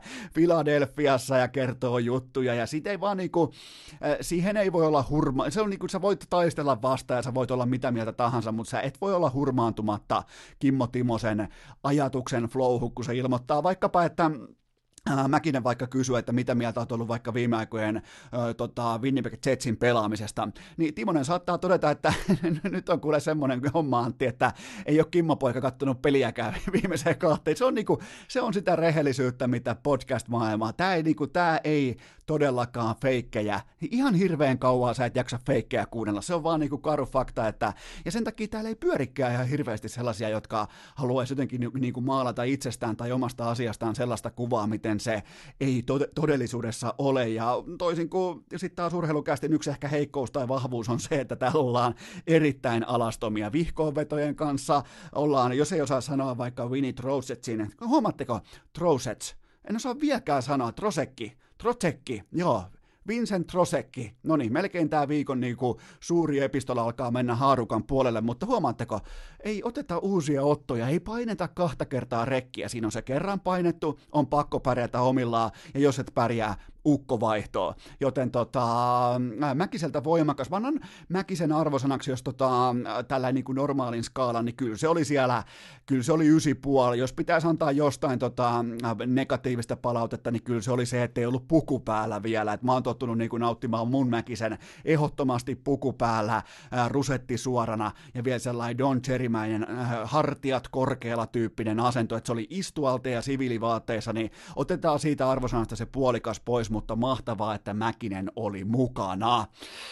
Se on kuulkaa sellainen homma, että Eno Esko lähtee perheineen tai oikeastaan vain tytskän kanssa ja tuottaja Kope menee Setä Tammukalle hoitoon tuonne mystiseen, hieman vähän jopa kyseenalaiseen Lauttasaareen, niin me lähdetään alpeille, me lähdetään laskemaan ja saa nähdä miten käy, koska maailmassa velloo tällä hetkellä hyvinkin voimakas lockdownin tuntuma siitä, että mikä maa, mikä lentoyhtiö ja mikä kaupunki seuraavaksi laitetaan lockdowniin, mutta lähdetään kuitenkin ottamaan riskejä vielä tässäkin, vaikka suurimmat riskit elämässä lienee jo otettuja, mutta lähdetään silti kokeilemaan, että jos sieltä pääsisi kuitenkin sitten myös poiskin, eli toisin sanoen ensi viikolla ei ole Urheilukästin jaksoja tulossa, ei maanantaina, ei keskiviikkona eikä perjantaina, ja mikäli tämä ahdistaa sinua, muista itkeä pitkin internettiä, koska se aina, se puhdistaa sielua, ja itkemisestä vielä lopuksi puheen ollen, koska Uros Live. Ne päätti, kuulkaa, Uros Live nimellä paiskata tätä Tampereen uutta areenaa, ja aika moni teistäkin kysyi vähän niin kuin huutomerkkien kanssa, ja mä katsoin netti niin kuin kolumneja ja keskusteluita, ja tästä niin kuin saatiin tasa-arvoasia, tästä saatiin mitä tahansa asiaa väännettyä tästä yksittäisestä areenan nimeämisestä, niin aika monella oli kuitenkin tällainen niin kuin lähtökohta, että miten te voitte, miten te kehtaatte, no minäpä kerron, miten kehtaa tollaisen nimen antaa tuollaiselle areenalle. Perusta yritys, menesty, tee liikevaihtoa, tee liikevoittoa, jaa osinkoa, tee tulosta, sen jälkeen sulla on ylimääräistä rahaa, sulla on ylimääräistä käyttökatetta sun yrityksen tilillä, totea, että sä haluat sponsoroida jotakin kohdetta vaikka 10 vuoden nimisponssilla, ja nimeä se, laita kanna kivekses pöytään, mee all in, vie pelimerkkis pöytään, ja ilmoita, että ihan voit sit siinä kohtaa itse keksiä, että mikä tahansa, jos mulla olisi vastaavanlainen pito mun tilillä, niin mä olisin liittynyt tarjouskilpailuun ja mä olisin laittanut siihen nimeksi vaikka Roskistulipalo Center. Miettikää miten seksi, on muuten kova, Roskistulipalo Center. Se olisi muuten oikeasti, ja mun business myisi vaikka sammutuspeitteitä. Miettikää minkälainen kombonaatio, mä keksin tämän kaiken nyt suoraan lennosta, ja tässä ei todellakaan pitänyt olla mitään urososiota, mutta miettikää, kun me ette itkemään, miettikää ylipäätään, mä annan teille loppuun tällainen niin populaarin relevanssiin liittyvän loppukommentin siitä, että te voitte jokainen ojentaa yrityksille jo valmiiksi miljonäärille, te voitte aina ojentaa heille lotto-osuma-kuponkeja, ei ainoastaan lottokuponkia, vaan valmiiksi osuneen kupongin käteen sillä, että te menette meuhkaamaan, huutamaan, itkemään, vollottamaan, käyttämään huutomerkkejä, kysymysmerkkejä, caps-lokkeja.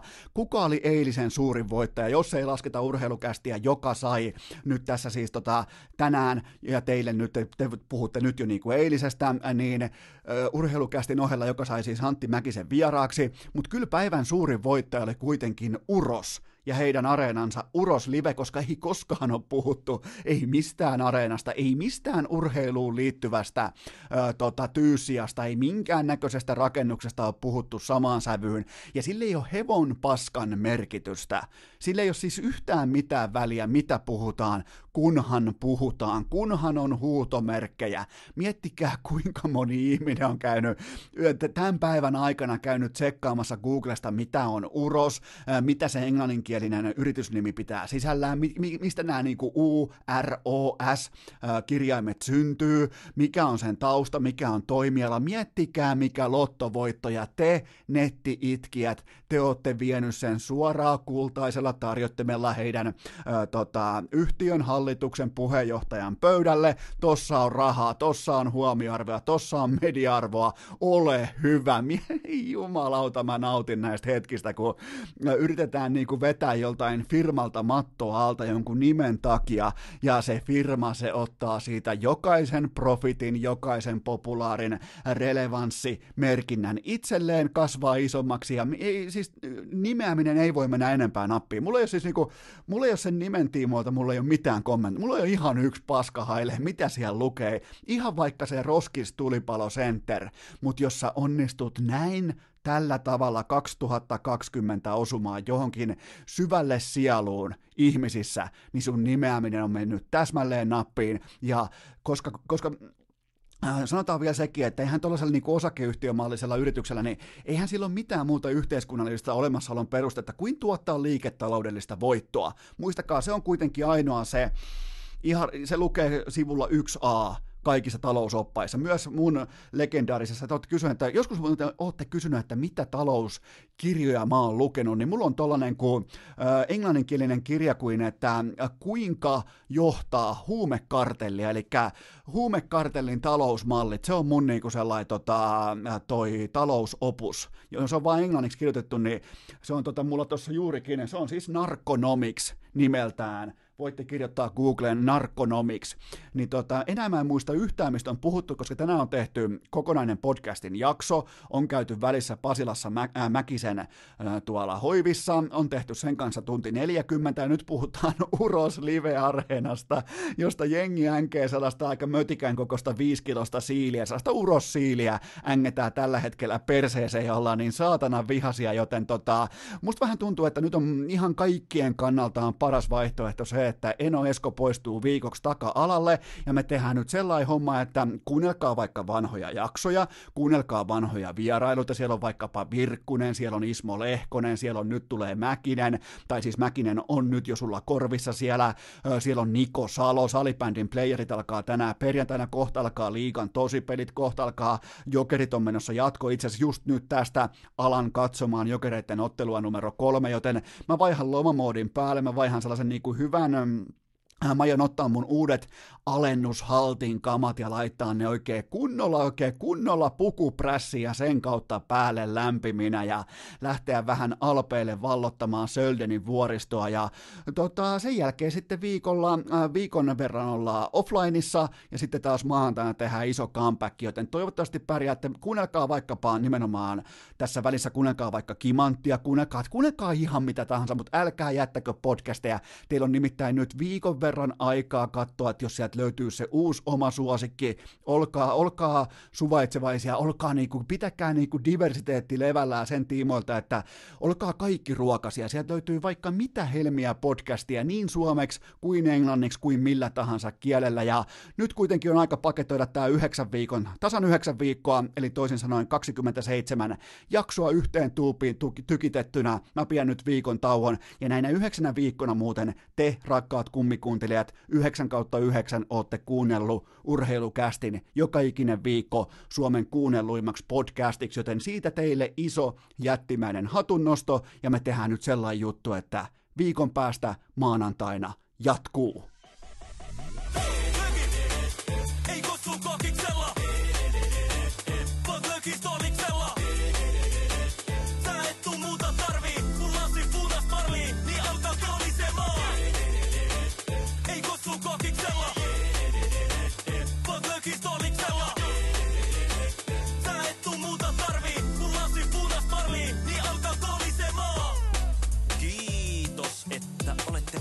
Pykälässä tähänkin asti.